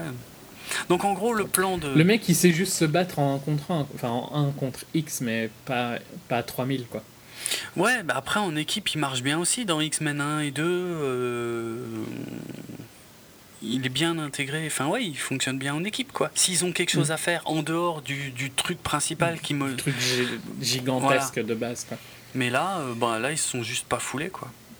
À lui écrire Bon, chose. par contre, euh, on en a parlé un peu, mais j'aime vraiment bien quand il sort le bunker, quoi. C'est ouais, c'est ouais, fort classe. C'est génial, Ça- ça m'a fait délirer quoi. Au début, quand ils sont. euh, c'est juste au moment en fait où ils chopent euh, Mystique sans qu'on sache pourquoi dans le bunker.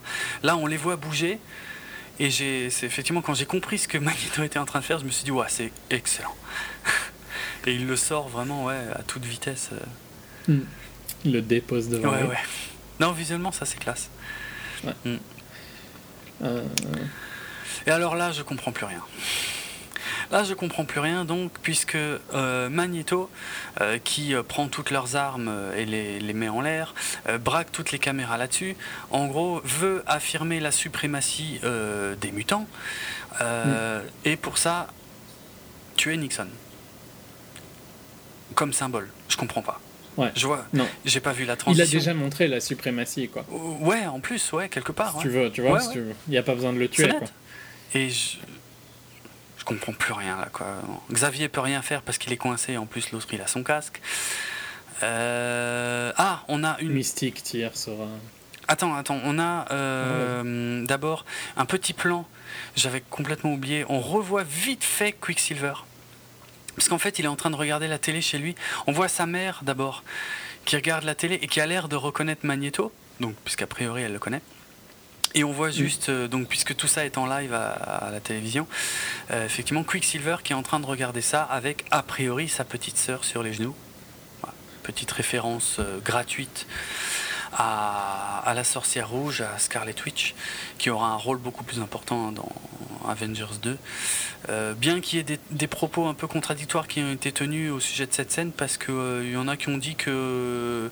Non, en fait, normalement, il y aurait dû y avoir un dialogue qui mentionnait carrément sa sœur, qui a été coupé pour je ne sais quelle raison du film. Et, euh, et je crois même avoir lu quelque part que quelqu'un a dit que au, au final c'est pas sa sœur qu'il a sur les genoux. Ah. Mais je, je, je comprends rien, je vois pas pourquoi pourquoi ce serait pas ça. Enfin bref, bref. De Ça toute façon on saura jamais. ne change pas grand chose. Ouais, non. non. Euh, Ouais, alors. On a un petit plan aussi parce que, oui, parmi ceux qui voient ça en direct à la télé, on revoit le crapaud qui est euh, cuistot, euh, je sais pas où. Euh, donc on revoit vite fait le crapaud et un autre des mutants qu'on avait vu au Vietnam, mais on ne revoit pas Havok. En revanche, bon, encore une fois, pff, ça sert à rien. Non, parce qu'en plus, ce qui est bizarre, c'est qu'ils font ce genre de scène et pff, tout le monde s'en fout, quoi. Ouais. Et tout le monde s'en fout, en plus, le public qui vit s'en fout encore plus. Ouais. Donc, euh, soit. Non, et puis voilà, il veut tuer Nixon. Nixon sort. Nous, on sait que c'est pas le vrai Nixon parce qu'en fait, on a un plan sur le vrai Nixon. Donc, on se doute que c'est mystique. Mais du coup, pourquoi est-ce que ce serait mystique qui est sur le point de se faire tuer par Magneto? Je, je vois pas, hein, moi je suis perdu. Je, je, je comprends plus rien du tout, quoi. Et surtout, pourquoi est-ce que Mystique, euh, à ce moment-là, euh, c'est bon, ça y est, elle a changé d'avis, elle protège, euh, elle les protège Ouais, non, Bon, sait- ils changent tous d'avis ouais, deux on sait, on sait pas pourquoi. Du coup, elle le gruge avec un flingue en plastique, elle lui tire dans le cou. Il est blessé, ça enlève le casque, ça permet à Xavier de reprendre le contrôle. Euh, Comme c'est pratique. Ouais, c'est clair. Mais moi, je comprends rien. Enfin, je, je suis tellement largué dans ce que essaie de faire. Pa- Parce que juste après ça, oui, il y a quand même Mystique qui veut quand même encore une fois tuer Trask. Ouais. Et, Au final, elle le fait pas. et au final, elle le fait pas après tout un speech de Xavier qui est pas fondamentalement différent de ceux qu'il lui de avait déjà fait. juste avant. Donc, Ouais, elle décide juste que bon, voilà. ah, finalement, ok. voilà, elle le fait pas. Euh, Elle sauve le président. ben, attends, Trask est arrêté. parce que enfin, non, euh, euh, justement, elle se barre. Enfin, je veux dire, Magneto. euh, on le voit se barrer euh, en disant je sais plus quoi, euh, tu veux me livrer à ces hommes ou je sais pas quoi, et bon, bon, bref, il se barre. Mystique, elle se barre aussi tranquillement à pied. Et effectivement, après, il y aura marqué quelque part, sur un journal, je crois, il y aura marqué une mutante sauve le président. Sauve Nixon. Ouais. Ben moi j'ai pas vu, enfin, j'ai pas vu, j'ai pas vu ça moi dans le film. Je comprends pas. Je veux dire, avec tout ce qui s'est passé, avec, avec ce que ces mecs qui étaient sur le point de lancer le programme anti-mutant viennent euh, De, de vivre, vivre, ils se disent ah ouais non au final pas besoin. voilà, Exa- Pas besoin. exactement. C'est bon. C'est catastrophique. Ils avaient, ils avaient vu dix fois moins. hein. Ils avaient vu juste des mutants oui. en ville avant. Ouais, c'est net. Là, ils ont vu un mec qui vient de soulever un, Un stade, ouais. qui vient de sortir le bunker présidentiel qui, à mon avis, il est quand même fort profond, quoi. Oui. Et ça leur, ça leur paraît euh, ah oui mais ils sont gentils Ouais. au final. C'est bon. Hallucinant. Hallucinant. Tout ça, c'était juste pour mettre, en fait, euh, remettre Mystique, euh, comment dire, avec le flingue tendu vers Trask, au moment où Xavier, Kitty, Wolverine et a priori Bobby sont en train de se faire allumer euh, par euh, les sentinelles dans le futur, quoi. Ouais. Pour, pour que ça se passe en même temps. Mais franchement, ça marche pas du tout. C'est nul à chier, quoi. C'est vraiment. Surtout que le futur aurait déjà dû changer un tout petit peu vu que euh, elle ne l'a pas tué au même moment. Alors justement, je suis content que tu m'emmènes là-dessus parce que je crois que c'est Simon Kinberg, euh, le scénariste, qui a dit que euh, justement ça ne l'intéressait pas de faire un film où les événements du futur changeaient progressivement pendant que le passé se, se passait en fait. Voilà. Il n'avait pas envie de faire ça, je sais pas pourquoi, hein. il, il a dit qu'il trouvait pas ça Non, parce que intéressant. c'est dix fois plus compliqué. Oui, bah quoi. oui, ça c'est vrai. Ça, voilà ça- pourquoi ça, il a pas sûr. envie. Mais voilà, il a dit non, non, moi euh, je suis content de ce que j'ai fait, euh, limite euh, c'est mieux. Ouais. Putain, je suis pas d'accord, quoi. Euh, surtout, au début, bon, c'est vrai qu'ils ils l'ont placé un peu dans le film aussi, parce qu'au tout début du film, Xavier, je crois que c'est Xavier, ou c'est peut-être Kitty, qui explique à Wolverine que le, pa- le, le futur ne sera rebooté qu'au moment où il réintégrera, lui, son corps du futur. Ouais, c'est pour ça que euh, rien ne change en fait tant que euh, Pendant, bah, ouais, tant, c'est vrai, tant- c'est pas tant faux. que c'est pas fini avec lui. Ouais, juste. Mais bon, juste. C'est pas- Ouais. Mais il est incapable d'écrire. Mais et en même temps, je... euh, pour sa défense, ça doit être super chaud d'écrire un futur qui est qui change constamment. bah oui, mais je veux dire, ça, ça existe quand même. Je veux dire, euh, Oui, bah, bien sûr. Retour vers le futur. Très très bon film. Retour vers le futur s'en est bien sorti et pourtant même euh, c'est c'est un peu c'est des trucs tout cons genre la photo avec le frère et la sœur de Marty dans le premier des trucs comme ça En même temps, c'est Retour vers le futur. ouais mais on est là sur un film qui parle que de ça hein. Euh, et- Ouais, ouais, non, mais enfin voilà, c'est Retour vers le futur. ouais non ouais je suis d'accord c'est des, des, des gens de talent Ça, enfin, on- je pense que de toute façon, c'est un de nos films préférés à tous les deux, donc bon. ouais non clairement clairement Et, euh, je me suis tapé Paris pour le voir. euh, tu t'es tapé des endroits aussi, il me semble, pour. euh, Quoique, je sais pas si tu l'as déjà vu sur non grand écran. euh, j'ai jamais vu Retour le futur ce grand écran Donc euh, voilà. Si, si je me suis tapé 8 heures de route pour le voir euh, au ciné, c'est que c'est un de mes films favoris. Ouais, clairement. Non, mais bon. Mais en plus, tu sais, ce que je viens de te dire sur Wolverine n'est même pas respecté. Puisque, au final, on voit les sentinelles qui sont en train de cracher leur flammes sur euh, Xavier et compagnie, et tout le monde disparaît. Donc on ne voit même Mm. pas, finalement, quand, euh, quand Kitty arrête le truc et que Ouais. Wolverine. Donc ça colle même pas avec ce que eux avaient dit, en fait. Ouais, c'est juste. On va, on- après, on verra Wolverine qui va se réveiller dans le futur avec un petit gag qui nous laisse penser deux secondes que en fait c'est peut-être quand même le passé. Euh, mais je sais pas, c'est incapable d'écrire ça correctement, c'est quand même fou quoi. Le petit, le petit gag en fait, c'est les motifs du rideau qui sont euh, un peu 70s et la, Un peu kitsch, quoi. Ouais, un peu kitsch. Et la musique qui passe à ce moment-là, en plus le, le plan est malin parce qu'il y a un rayon de soleil sur ses tempes qui empêche pendant quelques secondes de voir qu'il a les tempes blanches en fait. Euh, mais bon, quand il se réveille, tu vois que le radio réveil il est vachement futuriste et, euh, Hmm. et que c'est marqué euh, radio rétro ou euh, rétro goldies ou je sais pas quoi. Ah, je m'en rappelle. Voilà. J'avais déjà fort envie de... que ce soit fini là. Bah moi aussi, mais le truc, et d'ailleurs je me, Euh, Il y a eu John, Jean Grey, donc t'es heureux, Attends, ça bah, attends, attends, ne va pas trop vite en besogne. C'est euh, cette scène. Alors, je vais pas dire qu'elle m'a fait oublier le reste, mais je l'ai trouvée extraordinaire. Mais vraiment, et, et- et même avant de voir Jean Grey, hein, pour être franc, Euh, puisque bon, il ouvre la porte de sa chambre. Euh, alors d'abord, le truc important, le premier mutant qu'on voit, c'est un petit gamin avec les cheveux blancs.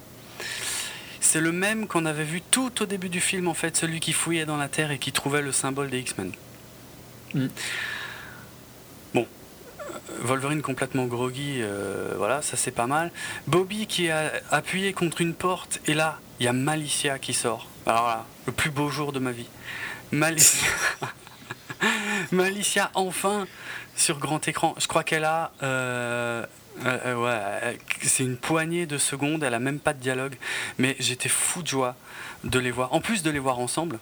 Et juste après, on voit une salle de classe avec Kitty, euh, qui est euh, en train de donner un cours aux côtés de Colossus. Et j'ai envie de dire que ça, c'est super important pour moi. Le mec excité à mort, tu vois. Mais ouais. Ça, c'est super important. Mais non, mais parce que regarde, en fait, euh, dans, j'avais dit hein, dans X-Men 3, ça me saoulait que Bobby s'intéresse à Kitty plutôt qu'à Malicia. Et, et finalement, Bobby ne sort avec Kitty que dans le futur dystopique. Quand le futur est rétabli, il ressort avec Malicia. Euh, après, bon, par contre, on n'a pas l'explication de comment Malicia a retrouvé ses pouvoirs. Mais enfin, je pense que, enfin, d'ailleurs, là, là, ça compte pas à ce moment-là. Mais enfin, bref, je pense qu'il fallait comprendre après X-Men 3 que tout le monde a progressivement retrouvé ses pouvoirs, en fait, parce qu'on n'a aucune conclusion dans X-Men 3. On sait pas, on sait pas ce qui se passe. Même le mutant qui s'appelle The Cure, qui, fait, qui leur faisait perdre leur pouvoir, euh, lui, on sait même pas ce qu'il devient. Mais bref, non, mais dans les comics euh, dans les comics, Kitty euh, est avec Colossus. Enfin, l'une de ses relations principales, c'est avec Colossus. Donc, euh, en plus, voilà, il y, a une référence à ça. bon, Kitty a, fréquenté plein de gens hein, dans les comics, y mhm. compris Peter Parker dans Ultimate Spider-Man. Mais non, enfin, je c'est un détail, ok. Mais, je trouve ça super cool. En plus, ils sont profs. Il y a Hank McCoy, euh, le vrai Hank McCoy, celui qui est interprété par Frazier, qui salue Wolverine dans le couloir, qui lui dit euh, ouais, euh, matinale aujourd'hui, un truc comme ça. j'étais. Franchement, en fait, cette scène, il y a un crescendo euh, d'émotion pour moi hein, et j'espère pour d'autres mais euh, franchement moi j'étais fou pendant cette scène quoi. Et pourtant c'est prévisible ce qu'on voit. Sauf un truc quand même euh, qui, qui, qui, était pas du tout prévisible, c'est que il descend les escaliers, il voit tornade, il voit les enfants et tout machin, et dans l'ouverture de la porte du bureau de Xavier, Jean Grey. Et là, le choc mais le choc absolu. Parce qu'en plus. Limite, t'es tombé dans les pommes, quoi. Bah, pas loin. Non, non, mais, euh, non, mais j'exagère pas dans le sens où. Euh, comment euh, Famke Janssen, donc, qui interprète Jean Grey, et James Marsden, qui interprète euh, Cyclope, on leur a demandé s'ils apparaissaient dans le film. Et ils ont dit non. Hmm. Ils, ont, ils ont menti. C'est bien pour de garder d'arriver à garder un secret. Bah ouais. J'avoue qu'on s'y attendait. C'est clair. Et puis bon, dans l'épisode qu'on a fait sur Wolverine, j'ai déjà expliqué à quel point je suis fou de Jim Gray dans, Jim Gray dans ses films. Mais je te jure, tu vas trouver ça sûrement débile, mais je te jure que quand il la voit, j'ai chialé comme une merde. Mais vraiment. Hein. Ah tu ne peux pas t'imaginer dans quel état j'étais.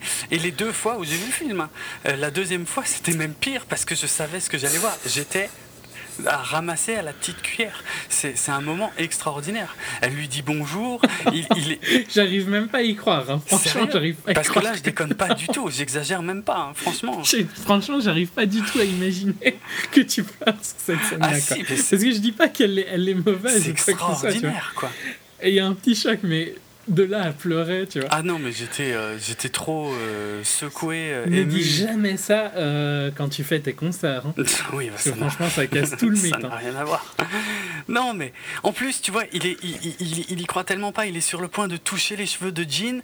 Et là, il y a Scott, donc Cyclope, qui lui a. par contre, j'aime beaucoup génial. comment il se prend un vent, quoi. Je trouve que c'est sublime. Même... Tu sens vraiment le mec qui est. Ah, merde.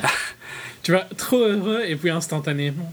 Ah non, mais moi, cette scène m'a m'a bouleversé complètement. Même Scott, j'ai trouvé ça génial justement parce que oh, oh, bon, honnêtement, il n'y a pas que Jean Grey qui joue, mais c'est toute la tout l'attachement que je peux avoir pour les deux premiers films de la saga que je surkiffe et notamment pour le triangle entre Wolverine, Scott et, euh, et Jean, et, euh, et que je me suis hein. repris dans la gueule sans le voir venir en quelques secondes, ça, franchement, ça m'a défoncé. Ça va de m'ignorer? Non, mais. C'est génial, non? Non, la- scène était bien. J'arrive, pas à m'imaginer que t'es en train de pleurer sur cette scène-là. Non, c'est trop, franchement, c'est trop beau. C'était trop, euh, trop d'émotions. Mhm. Ok. Je n'ai pas pleuré, hein, je tiens à dire. Et euh, je suis censé dans- être dans ce podcast celui qui n'a pas de cœur, hein, mais bon, c'était juste pour euh, me défendre un peu sur ce, sur ce point. Ah ouais, ouais. Mais Selon euh, toi, hein. Rien à voir avec euh, X-Men, non? Mais parce que j'ai été revoir euh, The Broken Circle Breakdown Mhm. dans une, une des dernières euh, séances. Et euh, dans la salle, je crois que quasiment. Bon, il n'y avait pas des masses de monde, hein, c'est pour ça que je peux dire ça.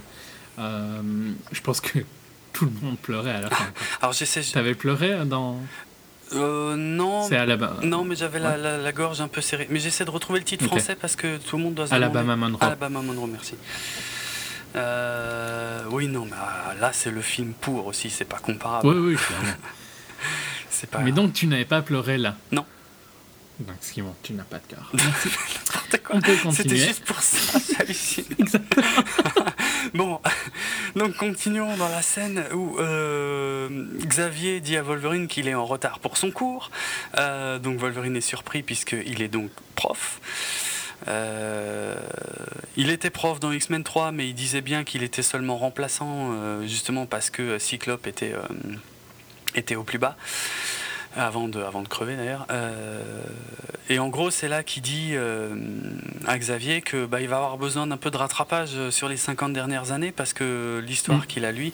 Et donc c'est là, bref, que Xavier réalise que. Parce que c'est plus le même vieux Xavier qu'on avait vu. Il donne, il donne cours d'histoire en plus, hein, il me semble. Oui, oui, oui, oui, oui. Oui, c'est ça qui est génial, ouais. Et, euh, et c'est là que Xavier réalise que le Wolverine qu'il a connu en 73 vient de revenir seulement maintenant, dans le futur, quoi. Mm. Et euh, il est content de le retrouver. Enfin, c'est difficile à, à décrire hein, parce qu'il l'a devant les yeux, mais euh, voilà. Et, Ouais, non, non. et il dit. Ça, ça, ça se passe pas mal. C'est une belle scène, moi je trouve, c'est une super Ouais. scène, quoi. euh, Ouais. Y a l'émotion marche bien, quoi. Enfin, de toute façon, moi j'étais. Il était toujours en train de pleurer, le petit. Bah, j'étais en train d'essuyer mes larmes, quoi. mais euh, non, c'est une. Et le pire, c'est que la deuxième fois, tu arrives quand même à repleurer. Ah ouais, mais ça. euh, J'ai du mal à y croire. Bah, eh, eh, je sais pas. Non, mais je le crois, tu vois, mais j'ai du mal à t'imaginer en train de pleurer. Désolé, ça me paraît incompréhensible. déjà- J'ai déjà dit que je pleurais toujours à la fin de Spider-Man 1 et 2. hein. C'est vrai, Euh, C'est pareil. c'est vrai. Et, et même, et même si je les connais par cœur de chez Parker. hein. Bon, bref, assez parlé de ça. Euh, Tu as assez montré ta masculinité Ouais. Xavier lui demande quelle est la dernière chose dont il se souvient. Donc, il se souvient ben, de cette noyée euh, dans le Potomac. Enfin, noyée pas complètement, puisqu'il peut pas mourir, puisque ça doit être assez atroce pour Wolverine de se noyer et de se régénérer en même temps. En permanence dans Ouais, ça doit être assez chelou. Donc, euh, ouais, on voit des. Je sais pas trop. C'est là qu'on voit le journal où il y a marqué un mutant a sauvé le président et que le programme des sentinelles est euh, est annulé et que Trask est arrêté, ouais. C'est n'importe quoi. C'est juste n'importe quoi.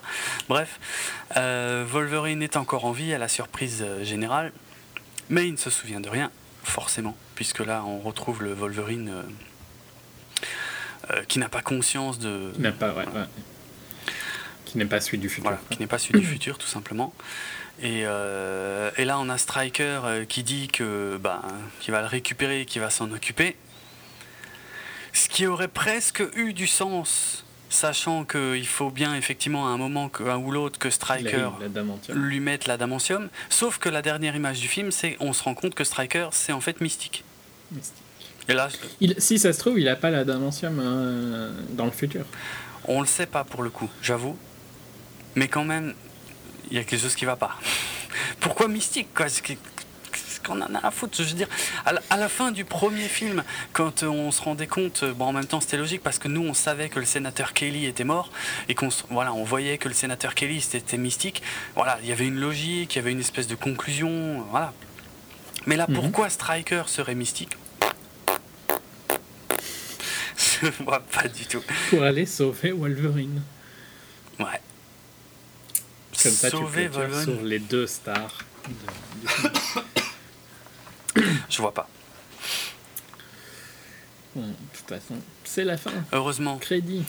Heureusement. Donc, euh, ouais, euh, voilà, bon, bah, parmi toutes les questions auxquelles on n'aura jamais de réponse, c'est comment Xavier est de nouveau vivant, comment euh, Wolverine a de nouveau des griffes en adamantium dans le futur. Tout ça. Mais si, il les a, on le sait pas. Ah oui, mais, mais pourquoi Comment On sait pas. C'est ça que je dénonce. Bah s'il les a pas, s'il les a pas, t'as pas à savoir pourquoi. Il les, il les non, a je pas, parlais, je tout. parlais dans, dans le futur dystopique. Il, il, il a ses lames en adamantium. Oui, mais euh, il les a eu quand? Ah Après ça, les rien. événements de. Oui, mais après les événements de 73. Non, non, non, je parle pas de ça. Euh, en- entre, euh, euh, ah, entre The Wolverine, Non. Où il a perdu Ouais. ses griffes en adamantium qui ont été coupées par Yashida, Ouais. et Ah, X-Men. pourquoi il les a Voilà, pourquoi Au début du film, début. dans le futur, Voilà. quoi. Ok. Ok, ouais. on saura jamais. Euh, Enfin, dans le présent, enfin, Ouais. futur présent, soit. Ouais, ça, on saura pas. Non. Euh, et voilà. Elles ont repoussé. C'est pas possible. Enfin, je veux dire, oui, ça, ça se régénère. euh, L'os se Non, non, régénère. c'est juste, je disais une connerie. Oui, ok. Bon, la théorie la plus communément admise, ce serait que Magneto euh, lui a remis, mais comment Pourquoi? On sait pas. Et on saura sûrement jamais. Ça m'a, à ce point du film, tu vois, la première fois que je l'ai vu, ça m'a vraiment gonflé de me dire que, ok, c'était peut-être pas le boulot de Brian Singer, bon, en plus c'est pas lui qui fait le scénar, de répondre à toutes les questions qui étaient restées en suspens, mais il y en aurait eu deux, trois quand même qui me paraissaient assez importantes, quoi, euh, et que non, bah non, juste non, on saura jamais en fait. On s'emmerde pas avec. C'est extrêmement frustrant, quoi. Je... Enfin, ça fait partie de mes déceptions du film aussi. Bon, je l'avais déjà dit de toute façon. Euh, Post-crédit ou Ouais, post-crédit, juste pour dire aussi que Anna Paquin, euh, qu'on n'a quasiment pas vu dans le film, est par contre créditée parmi les acteurs principaux euh, au tout début du générique. Ouais. Donc, euh, comme quoi, elle a vraiment été coupée ouais, au montage, quoi. Alors, scène post-générique. Euh, que, que pas beaucoup de monde a compris, je pense, sur le coup, à part ceux qui ont lu les comics.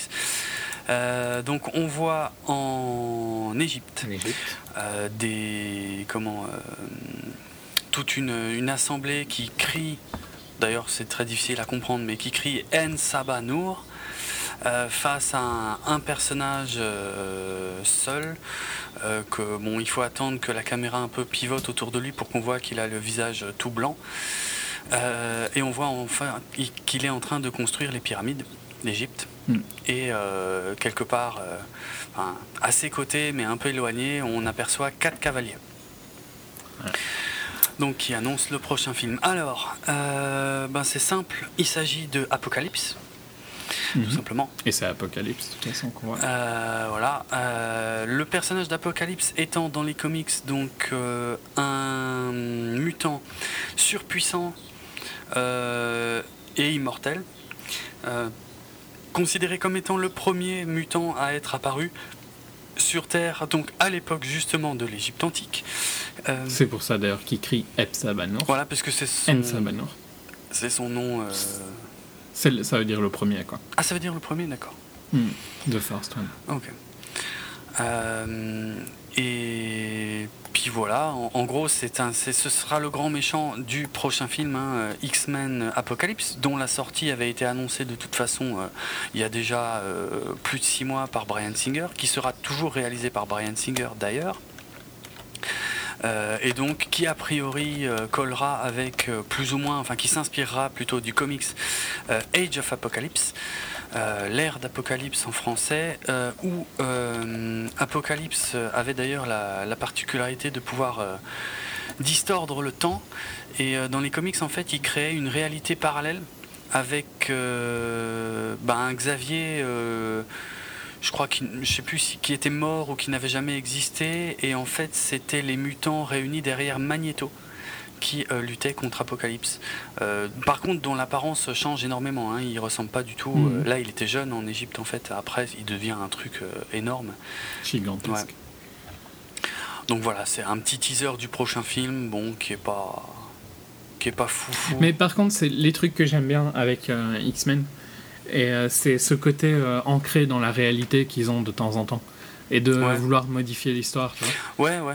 Et c'est pour ça que je trouve que le, le fait, la, la ligne que euh, Magneto dit sur euh, Kennedy, tu vois, ou bien vraiment, et, ben, les, les pyramides, je trouve que c'est un peu ça aussi.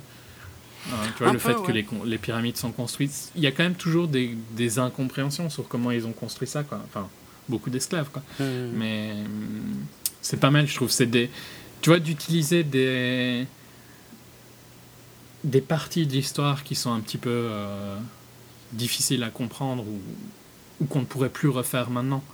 Genre Ouais, les ouais. pyramides, on aurait du mal à refaire des pyramides Ouais, c'est clair. avec les outils qui- qu'ils avaient. Mais- Euh, je trouve que c'est intéressant, tu vois, de mettre les mutants là-dedans. Mais ce truc-là avait déjà été exploité euh, dans Stargate, par contre. Pour les pyramides, précisément. hein. C'est possible. Moi, j'ai jamais été fan de Ah Stargate. ouais, moi- la, la série là? Non, pas la série. la- Non, c'est pas J'ai jamais série, vu la série, mais euh, dans, dans le film original, euh, on comprenait que en fait, euh, c'était les extraterrestres qui avaient euh, Mm. construit bah, les, les comme pyramides. Comme il y a plein de conspirationnistes qui pensent ça Oui, aussi. tout à fait. C'est pour ça que c'était un des aspects que je trouvais géniaux dans, dans Stargate. Mais bon, Mm. pour voilà, pour dire que c'est pas pas Ah, totalement c'est pas, original. c'est pas spécialement original, Mm. mais j'aime bien comme ils prennent, tu vois, ces genres de théories un peu. Ouais, ouais. C'est un des, aspects que j'aime bien d'X-Men. Et donc, ce qu'il faut savoir, c'est que Apocalypse, pour euh, tout défoncer, parce qu'en gros, c'est euh, un méchant euh, qui explose tout et qui cherche juste la domination totale. De toute façon, on reparlera sûrement de lui quand le film sortira. En général, en tout cas, il est aidé de quatre cavaliers. Euh, mais ce qui est intéressant, c'est de, de noter qu'en fait, les quatre cavaliers, ça peut être n'importe qui. C'est pour ça qu'on les voit pas en fait clairement là euh, dans cette scène finale, parce qu'en fait, euh, pour ces quatre cavaliers, il a tendance à choisir des gentils en fait. Des gentils mutants, des gentils X-Men. Wolverine, dans les comics, a été l'un des quatre cavaliers totalement soumis au pouvoir d'Apocalypse, entre autres. Donc voilà. On ne voit pas les cavaliers parce que ça peut être n'importe qui. On a un apocalypse très jeune, ça, de toute façon, voilà, de, ils pourront caster qui ils veulent pour euh, le film suivant, qui, lui, se passera euh, dans les années 80. Donc on, on avance de nouveau d'une décennie et euh, fera revenir euh, ben, le casting jeune pour le coup. Donc euh, on sait déjà que voilà McAvoy, Fassbender, Fassbender, Lawrence. Et alors Evan Peters, donc ça c'est Quicksilver. Quicksilver. On- normalement, vont tous revenir. Euh, comme on le disait, il est question d'avoir Gambit euh, aussi. Euh, Peut-être sous les traits, a priori assez sûrement sous les traits de Channing Tatum. puisque jusque-là Gambit n'était apparu qu'une seule fois dans X-Men Origins Wolverine, interprété par Taylor Kitsch, dans une scène nullissime et, et, et surtout euh, qui, qui faisait vraiment pièce ajoutée euh, dans le scénar, euh, Mhm. histoire de dire il y a Gambit. Puis il a dit plusieurs fois qu'il voulait le faire, Channing Tatum, mais il Ouais. est quand même très très populaire. Ouais, maintenant il a de grandes chances de le Et, faire. et franchement, c'est un acteur que j'avais des mauvais a priori il y a longtemps, mais il est vraiment très sympa en fait. hein. Ouais. Je sais bien que toi, tu l'as pas vu beaucoup euh, dans- en dehors de Dom. C'est un acteur très comique. Quoi. Dans les deux euh, remakes de euh, Miller et Lord, donc euh, 21 Jump Street Ouais. et 22, il est très fan. Quoi. Ok. Donc, euh, ouais, je l'aime bien au final. Je me suis habitué à lui. euh. il, a, il a un bon sens de l'humour, donc je pense qu'il peut être fan pour euh, Gambit. D'accord. Euh, il semblerait aussi, enfin non, c'est même euh, plus ou moins confirmé qu'on aura droit à des versions plus jeunes de Cyclope, Jean Grey et Tornade. Euh, Ça va? Pas trop déçu? Ben si, alors aussi, pour être franc, euh, à la vue de la, de la scène extraordinaire finale du futur, euh, honnêtement, moi je voudrais un nouveau X-Men, mais avec le casting original, quoi. C'est... Ouais, non, il n'y a rien que je désire plus que de revoir euh, voilà, euh, Cyclope, Jean Grey, Wolverine, euh, Xavier, tous ensemble, euh, avec le triangle amoureux, avec, et puis d'autres choses, quoi, mais Hmm. Ça m'excite pas du tout de revoir les jeunes. C'est pas des mauvais acteurs, mais franchement, euh, vu, Non, c'est des très bons acteurs. hein. Tu peux pas dire que ouais, des mauvais mais, acteurs. mais, mais, mais, mais vu la conclusion de ce film qui reboot du coup complètement, qui, qui, qui permet d'effacer les Ouais, il conneries. pourrait, Ouais. euh, voilà, de X-Men 3 qui euh, appelait difficilement à une suite, ben moi j'ai envie de voir une suite avec le, le casting euh, mature, j'ai envie de dire. Euh, beaucoup plus que de les voir jeunes, mais après, bon, voilà.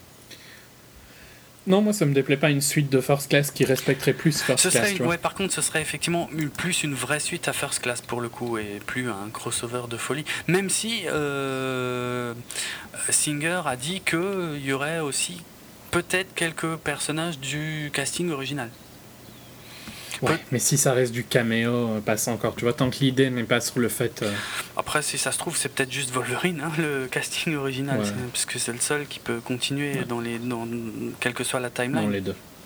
Euh, D'ailleurs, euh, Hugh Jackman a dit que euh, pour lui, parce qu'il il est quand même de plus en plus baraqué là dans les films, euh, clair. et euh, en fait, mais pour lui, c'est c'est- ça, ça devient très compliqué de s'entraîner pour les films, puis après de, de laisser reposer, puis de se réentraîner comme un malade.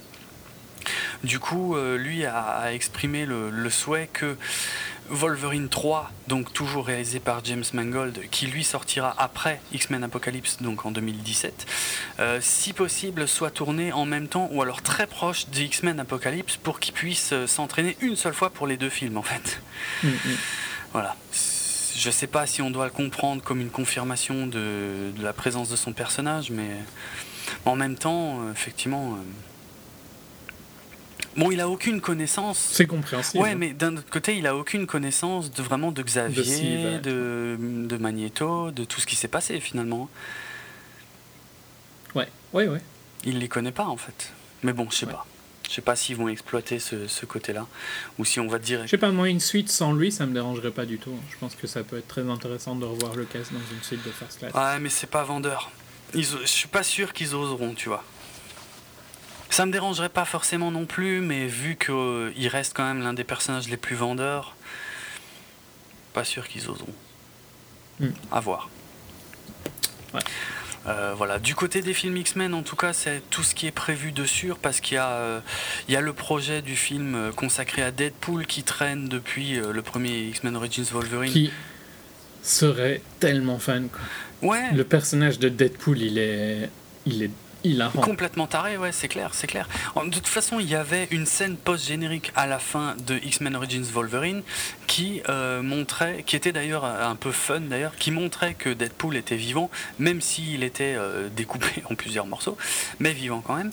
Et puis ouais, non, c'est un, un personnage qui est, euh, qui est très très apprécié et qui est complètement taré. Mais par contre, il est impossible à faire pour une, une audience de masse. Ouais, c'est probable, ouais. Oui, oui. Pour moi, il est beaucoup trop. c'est un- ça, ce sera un film de geek. sans, le dénaturer, ouais, bah, c'est clair. Ouais, oui, bien Mm. sûr. Si tu le dénatures, hein, tu peux en faire n'importe quoi. Mais le fait qu'il casse le quatrième mur en permanence et tout ça, Mhm. c'est important à mort, je Bah trouve, ouais, pour le personnage de Deadpool. Si tu le retires de son personnage. Et en plus, je trouve que, ouais, tout, tout ce côté-là, en fait, il peut pas être. euh, je le vois mal s'intégrer dans une franchise. Oui, je le vois pas non plus là euh, s'intégrer dans cette franchise-là. Or, euh, ça m'étonnerait que la Fox fasse un film X-Men qui colle pas dans la franchise. C'est donc au final, tu vois, j'aurais envie dans Deadpool parce que je trouve qu'il est passionnant euh, comme perso et en même temps Hmm. j'ai pas envie qu'il le gâche, tu vois. Ouais, bien sûr. L'autre projet de film X-Men dont il est plus trop question, euh, c'est euh, le film X-Force. Euh, moi, j'ai l'impression qu'ils l'ont abandonné parce qu'ils ont. Ça fait longtemps hein, que Deadpool il est en Oui, alors Deadpool, lui, ça fait vraiment très très longtemps que ça traîne. comment genre 10 ans quoi. Ouais, quasiment. hein. Il y a eu Goyer, il y a eu Ryan Reynolds qui voulait le jouer. Ouais, Bah oui, parce que Ryan Reynolds avait le rôle de Deadpool dans X-Men Origins Wolverine, donc il, il comptait Hmm. continuer, mais entre-temps, il a fait Green Lantern. Ce qui n'a pas aidé. Ouais. Euh, Ouais, il peut plus, il peut plus euh, être sur un film. euh, non, ouais, de super-héros, c'est- ça paraît un peu difficile. Surtout tout seul, quoi. Ouais. Et donc ouais, le, le film X-Force qui était un projet un peu plus récent, on n'a pas trop de nouvelles non plus. Donc les X-Force, c'est en gros c'est une force d'intervention euh, euh, un peu plus bourrin, ouais vraiment type des X-Men qui se réunissent alors dans les comics. Je l'avais déjà évoqué, donc je vais faire plus court là. hein. J'en ai déjà parlé dans l'épisode sur The Wolverine, mais euh, voilà. Là, c'est euh, ouais, force d'intervention type militaire, euh, type un peu plus bourrin, euh, mené par, selon les époques, ou Cable, ou Wolverine, ou mais bon, voilà. ça semble plus trop être dans les tuyaux pour l'instant. Voilà. Et ben on est fini. 3, heures plus 3 heures. Ah, c'est à peu près ça, ouais. Putain. Ouais, c'était la dernière grosse franchise, je crois, de cette année. Hein. Euh, pour pour Euh, Ouais, bah il y a Guardian quoi, mais nous. Ouais, Guardian, ouais, ce mais. sera moins. Ouais, Guardians of the Galaxy, il n'y a pas le même background. euh, Il n'y a pas de. ouais, voilà. Voilà. Euh, Et on a déjà tellement parlé de, de Marvel dans d'autres films. putain, ouais, et on a, on a fait euh, Captain America sur deux émissions, Spider-Man sur deux émissions, maintenant les X-Men sur deux émissions. En plus, et l'autre film où tu aurais pu risquer de faire euh, très long, c'est Jupiter Ascending et il est reporté en 2015, non? Ouais, il, a- il vient d'être reporté, effectivement, ouais. En février 2015, euh, ce qui est très mauvais signe. Ouais, ça veut dire qu'ils ont aucune confiance. Voilà, ça veut dire que Warner a encore une fois décidé de torpiller un film des Wachowski. Ça commence à être lourd. Ouais, parce que février, février n'a pas le même stigma en, en Europe qu'aux Ouais, ouais, du fait qu'on se tape les films des Oscars Oui, en février plutôt. Mais aux US, c'est vraiment la période où tu sors Ouais, c'est le pire film euh, aux US, quoi. Le pire, le pire Ouais, mois. Le pire, Ouais. ouais, le pire mois. Janvier, février, tu sors rien du tout. Ouais. Sauf, sauf les trucs que tu veux tuer, quoi. Hum, hum. Mais bon, on verra. hein. Ouais. Ouais, ouais. Euh, En tout cas, je pense que c'était la dernière grosse émission euh, en deux parties qu'on avait cette année. Je l'espère quelque Ouais, part. parce puis que... je... non, puis je pense que c'est aussi une des dernières franchises qui a beaucoup de background en dehors des... Oui, euh, où il y a pas mal de films et que c'est le premier de la série qu'on fait dans le podcast. oui c'est vrai, c'est vrai. Hum, hum. Donc c'est un peu aussi... on arrive de plus en plus à avoir fait tous les films Les, les grandes franchises ouais, actuelles. actuels, quoi. Enfin, les, les, les franchises de super-héros actuelles. Ouais. Donc voilà, ça va, pas trop triste qu'on ait moins de, de longs podcasts à faire. Euh, non. vu toute la préparation, vu tout ce que je regarde et tout ce que je lis pour préparer ces émissions, et dont je ne recrache que peut-être euh, environ 10% au final dans l'émission, non. je vais pouvoir souffler un petit peu pour être franc. Ça va. Euh, bah, fouet, tu veux donner un avis final, tu le conseilles quand même, euh, comme tu le conseillais euh, Euh, Je- hors spoiler. Je, je sais pas. Il, Si vous avez écouté et vous l'avez pas il vu. faut le voir parce que ça fait partie de la saga, mais honnêtement, euh, il- pour moi, il va, il, il va être au même niveau, pas qualitatif, hein, mais, mais que euh, X-Men 3. euh, C'est-à-dire que je le regarderai parce qu'il y a peut-être quelques Parce que, passages intéressants. Oui, parce que c'est pas non plus comme Wolverine, quoi. Non. On, et et, euh, je le redis une dernière fois, on est dans l'extrême minorité des gens qui en pensent Oui, du mal de ce film, parce qu'il a 95% sur Rotten, c'est ouais. énorme. Mm. Euh, on s'est pas dit vraiment avant euh, ce qu'on pensait du film. Enfin, moi, quand j'ai été le voir, j'ai pas aimé et on n'en a pas parlé jusqu'à ce qu'on parle d'enregistrer. Ouais. Donc, euh, j'étais surpris. de- Enfin, c'était amusant qu'on ait eu le même Ouais, avis ouais, mais j'étais surpris et agréablement parce que j'avais peur qu'on se frite. Euh, mais euh, ouais, non, non, c'est. C'est marrant que nous deux, on, ait le même avis alors que à peu près tout le monde a, a pas du tout cet avis-là. Euh, ben ouais, moi je, je le conseillerais dans le sens où il fait, c'est que ça reste, ça reste regardable, c'est juste Ouais, un peu chiant. ouais. quoi. Et il y a quelques scènes qui sont quand même sympathiques. Ouais. Euh, visuellement, il y a quand même. Mais c'est vraiment au début du film. Il y a vraiment la deuxième partie qui fait chier. Et pourtant, il est pas long pour un film de comic book. hein. Il ne fait que 2h10. 2h10, ouais, ouais, mais bon. Pour notre époque, c'est pas énorme. Non, non, c'est vrai, c'est vrai. Non, ouais, attends, tu vois, un Dark Knight Rises, c'était 2h45. Pff, Ouais. c'est- C'est trop. Puis Transformers 4, il fait combien? J'ai encore vu une Ah, bande je- ça, me rend malade. Par contre, j'ai retrouvé euh, la, la scène de Rogue, euh, Malicia, qu'on devait voir au début du film, en fait, c'était euh, Xavier, Magneto et Iceberg qui allaient la, la sauver dans l'ex comment? Manoir de Xavier justement. Euh, Mm. Et ils l'ont, ils- elle, elle est tournée et elle sera sur le DVD. Ouais, ça je l'ai peut-être déjà dit en fait. Euh, Ouais, ouais, tu, tu l'avais dit au Mm. tout début. C'était il y a plus de 5 heures. Hein. Oui. Euh, 2h30 pour euh, Transformers 4. Ah putain, ça je sens que ça va être dur. Ah merde, mais voilà une franchise où je vais devoir me cogner en plus quasiment tous les films que j'aime pas. Mais bon, c'est Ah oui. Eh oui. c'est quand même. Mais bon, ça ira plus Ouais, vite. ouais, ça ira plus vite, ouais, ça, ça je confirme, ça c'est sûr. Ah, moi, je les regarde pas. Moi je les regarde, mais. C'est déjà dur d'aller de me dire que j'irai voir le, le Tu 4. m'étonnes. Je commence à me motiver parce que c'est bientôt, hein. c'est dans 2-3 dans Ah semaines. merde, déjà, putain. Bon, ok. Et Eh oui. Bon. Ouais, euh, ouais, juste aussi, je voulais dire par rapport à Bishop, j'avais dit que c'était un des seuls personnages qui se souvient, qui garde la mémoire euh, malgré les différentes timelines. En fait, dans les comics, c'est le cas dans Age of, Opa- Age of Apocalypse. Euh, c'est le, je crois que c'est le seul qui sait en fait quel est le, le vrai présent des mutants, euh, tandis qu'ils sont en train de combattre Apocalypse dans un un, un présent parallèle où il n'y a pas de Xavier, où, y a, où les X-Men sont menés par euh, Magneto. Après, je sais pas si Bishop euh, apparaîtra dans le prochain film de Singer. Par contre, ça, c'est pas du tout sûr. Voilà, oui, promo. Prend note. Bon.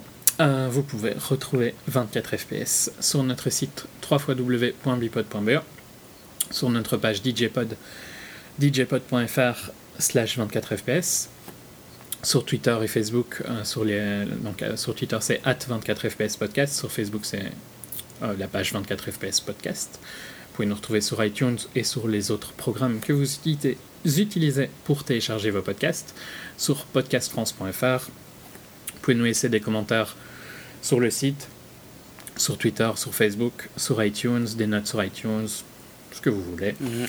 Euh, vous pouvez également nous retrouver sur Pod Radio, euh, donc podradio.fr, c'est le, le lundi à 7h du matin et le, le vendredi pardon, à 20h. Et en ce qui nous concerne, vous pouvez me retrouver sur Twitter, R-H-A-I-T-Z. Et moi, c'est Dravenardrock, D-R-A-V-E-N-A-R-D-R-O-K. Euh, mon blog, euh, c'est dravensworld.net. C'est le blog 100% sans nouveaux articles.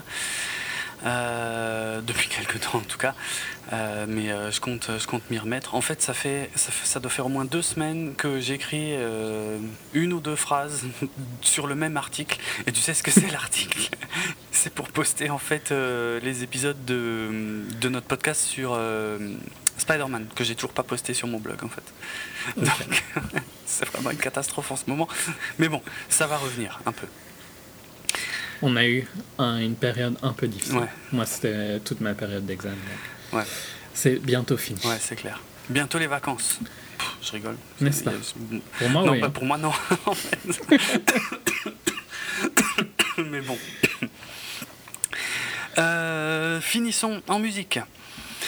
Avec euh, un truc qui ne m'a pas échappé, dans la scène où euh, Xavier, Wolverine et Hank vont chercher Quicksilver, donc quand ils sont dans sa chambre, là, dans son, dans son sous-sol, on peut entendre pendant toute la scène euh, le titre Hello Hooray de Alice Cooper. Donc voilà, vous n'y coupez pas. Hello Hooray par Alice Cooper, issu de l'album Billion Dollar Babies, un album qui est sorti en février 1973. Donc pour l'année ça colle, pour le mois ça ne colle pas, puisqu'il ne peut pas écouter ça un mois avant sa sortie. Euh, C'était plus compliqué en tout cas à l'époque. Euh, C'est euh, Hugh Jackman qui lui a ramené. excellent. En MP3 en 73. Ouais, MP3. Euh, donc voilà, Hello Ray, euh, un morceau que j'aime beaucoup d'Alice Cooper. Euh, pff, pas grand chose à dire en toute façon sur le titre en lui-même. c'est un peu sur, sur un artiste, il me semble, qui est sur scène, justement au tout début d'un concert, les lumières s'allument, les choses comme ça, voilà. Mais ça fait partie de mes morceaux préférés d'Alice Cooper. A très bientôt pour, euh, je sais pas du tout encore, il faut qu'on voit ce qu'on va faire ensuite euh, avant Transformers. Mais peut-être bien hors série, effectivement, ça fait tellement longtemps qu'on n'en a pas fait que je me souviens même pas comment on les fait. Euh, en tout cas. A très bientôt, allez au ciné, il y a de quoi voir, il y a quelques blockbusters, il y a toujours Godzilla, au cas où. Hein, il y a même quelques films indés. Ouais, donc voilà, il y, y, a de quoi faire. A très bientôt. Euh, ciao tout le monde, Alice Cooper, hello Ray, je l'ai déjà dit, j'arrête. ciao. Salut. Hello! Hooray! Let the show begin. I've been ready.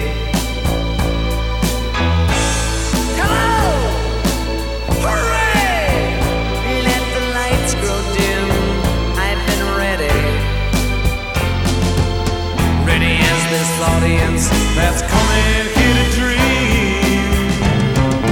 Loving every second, every movement, every scream.